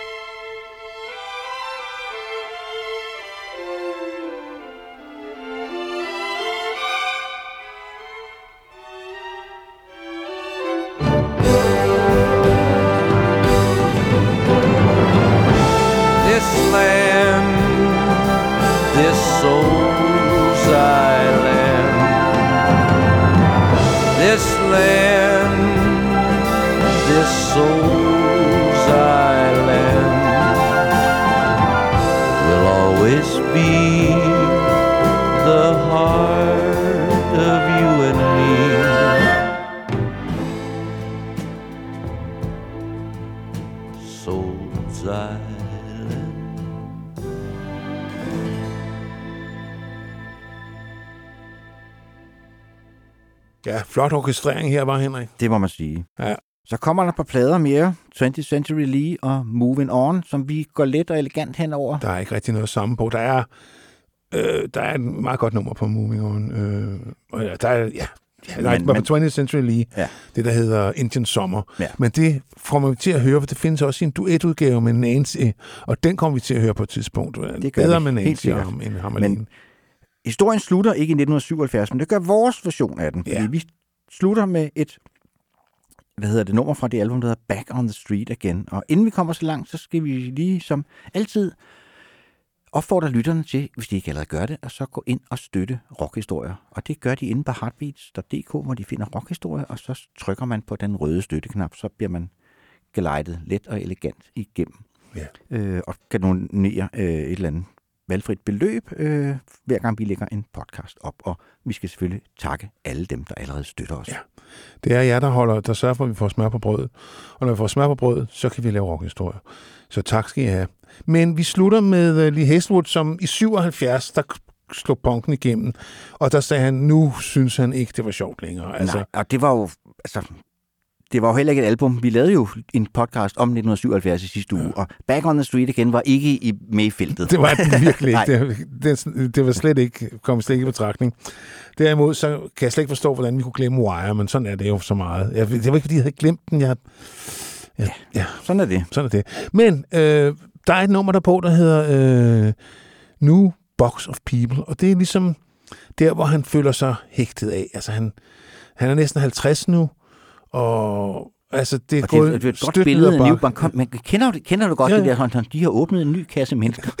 altså, det Ja. kender jeg ikke noget til. Ja, men han har sikkert midtlivskrise. Det er ja. Ja. gået ned ad bak, støt ned ad bak siden de glade 60'ere. Der er ikke nogen af hans plader, der er hittet. Han bliver mere og mere glemt, og så får han sådan en anmeldelse som den der, du ved, du selv, Ja. med Poet, Fool og Bomb, ikke? Altså, det er jo ikke noget, der ligesom man tænker, ah, så må jeg, ej, op på hesten igen. Og han trækker sig jo faktisk tilbage her efter 1977. Ja. Øh, Laver, laver en så et enkelt album i 1993 sammen med en finsk kvinde, øh, som jeg må indrømme, jeg har simpelthen ikke hørt. Anna Heinske, ja, Ja. Gypsies and Indians. Altså, den ligger så faktisk på øh, Spotify. Jeg hørte lidt af den, og det siger jo, ja, jo. Så kommer han tilbage i 99 efter to år. Så er det ligesom der, lige Hazelwood-renaissancen begynder med de der øh, Steve Shelley's øh, Smells Like Records genudgivelser. Øh, Og han turnerer også. Vi ser ham jo i 2002, Claus, i Aarhus. ja. ja. Jeg kan huske, vi to, vi stjal plakaten fra forjen. Har ja. du den? Nej, jeg ved simpelthen ikke, hvad der, Nej. hvad der er blevet af den. Ja. Ja. Ja. Den kunne altså være meget sjov at have. Ja. Det og det være- var, jo ikke, det var ikke, fordi det var verdens bedste koncert, men det var, der var alligevel et eller andet magisk ved at og sidde i rum oplevede- med Lee Hazelwood. Og Al Casey var med. Ja. Øh, hans, øh, hans højre hånd, ja. Der, øh, som han jo hele tiden, ligesom øh, Paul Dissing altid snakker om Benny Andersen, hvordan Benny havde det og sådan noget. Sådan brugte han jo også lidt Al Casey, Ja. som sådan en slags stooge, ikke? Sådan, det, øh, the straight man, ikke? Ja, men det var sådan et, det var, var godt flueben lige at få Ja, sat, ikke? Ja. Og så hørte jeg senere, det vidste jeg ikke, at på et tidspunkt kunne man opleve Nancy lige, var det på Finlandsbåden, eller de rejste rundt øh, og optrådte på... Det er vist rigtigt. De ja, laver også et comeback-album Ja. en gang i... Ja, Ja, meget sent, Ja. som ikke er særlig godt i ja. Ja. 2004. Men ja. Jeg kan en historie om, øh, da, da de optræder, fordi at, øh, der var jo The Nancy og en lige show herhjemme med Troels Bæk som rigtigt, Nancy, ja. og hvem var det, der var det? Karin, der var Karin Ørum, der var... den, Øh, han var lige. ja var det ikke Marianne van Thornburg? der- Det var det jo. Jo. Marianne von Thornburg, ja, Ja, hun var Nancy, Ja. og, øh, og Troels Bæk, han var lige. Og i det, Det var meget fedt, Ja, faktisk. der, det band, der spillede øh, Mina Gros, som kom fra Misbehaven. Ja. Og jeg hørte en historie ude i byen, og jeg tror, håber, den er sand, at de tog op, nogle af de der fra det band tog op for at tog den der tur på færgen for at se dem. Og så skulle de møde dem bagefter, så havde Mina, det første hun havde sagt til Lee Hazelwood, my band is better than yours. og det har det sikkert Det været. sikkert, ja. ja, hun har sikkert haft ret. Ja. Men jeg ved ikke, hvor diplomatisk det er. Men, Nej. nej. Men øh, så går han lære det, kuren. Ja. Men vi slutter altså med, at øh, han smider håndklædet i ringen. Der er new box of people, og han føler tiderne, altså tiderne skifter så meget, så han, Han trækker sig han tilbage. trækker sig 22 år øh, og lever af royaltiesne for these boots. Øh, Ja, og de der Nancy Lee-plader, som jeg solgt ret godt i sin tid. Ikke? Ja, ja, ja, ja. Men øh, der var ikke, øh, altså, de, de var ikke genoptryk på, der var ikke noget, Nej, nej. du kunne kun finde dem antikvarisk ja. Ja. på det her tidspunkt, ikke? Og jeg tror, CD-markedet, der var den der ene CD, hvor de ligesom havde lavet det bedste med Nancy og Lee. Det var den eneste CD, man kunne få i mange år. Ja. Øh, Så. Men nu kan man få det hele. Og også hans demoer fra 55 og alt. Ja. Altså. Sådan er det. Ja. Men øh, ja, Vi slutter af med New Box of People, og siger tak for vores version af Lee Hazelwood. Og jeg må Håber, sige- I har dygtig. Det var har jeg i hvert fald. Og have det godt, til vi høres ved. What have I done? Where have I been? Seems like a hundred years gone by. In a brand new world I'm in. What I had before, it was good, but that's been a while. Guess I've been down too long to understand what makes people smile. Looks like they've opened up a new box of people while I was gone. Looks like they've opened up a new box of people while I was gone.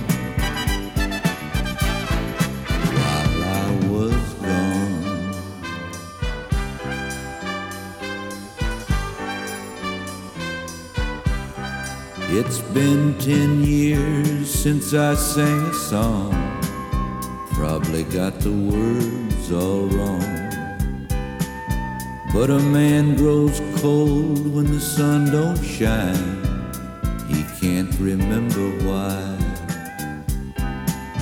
I see faces running races. Are they all alive? And the clock on the wall ticks nine feet tall. I think I might have died for a while. I think they've opened up a new box of people while I was gone. I think they've opened up a new box of people while I was gone.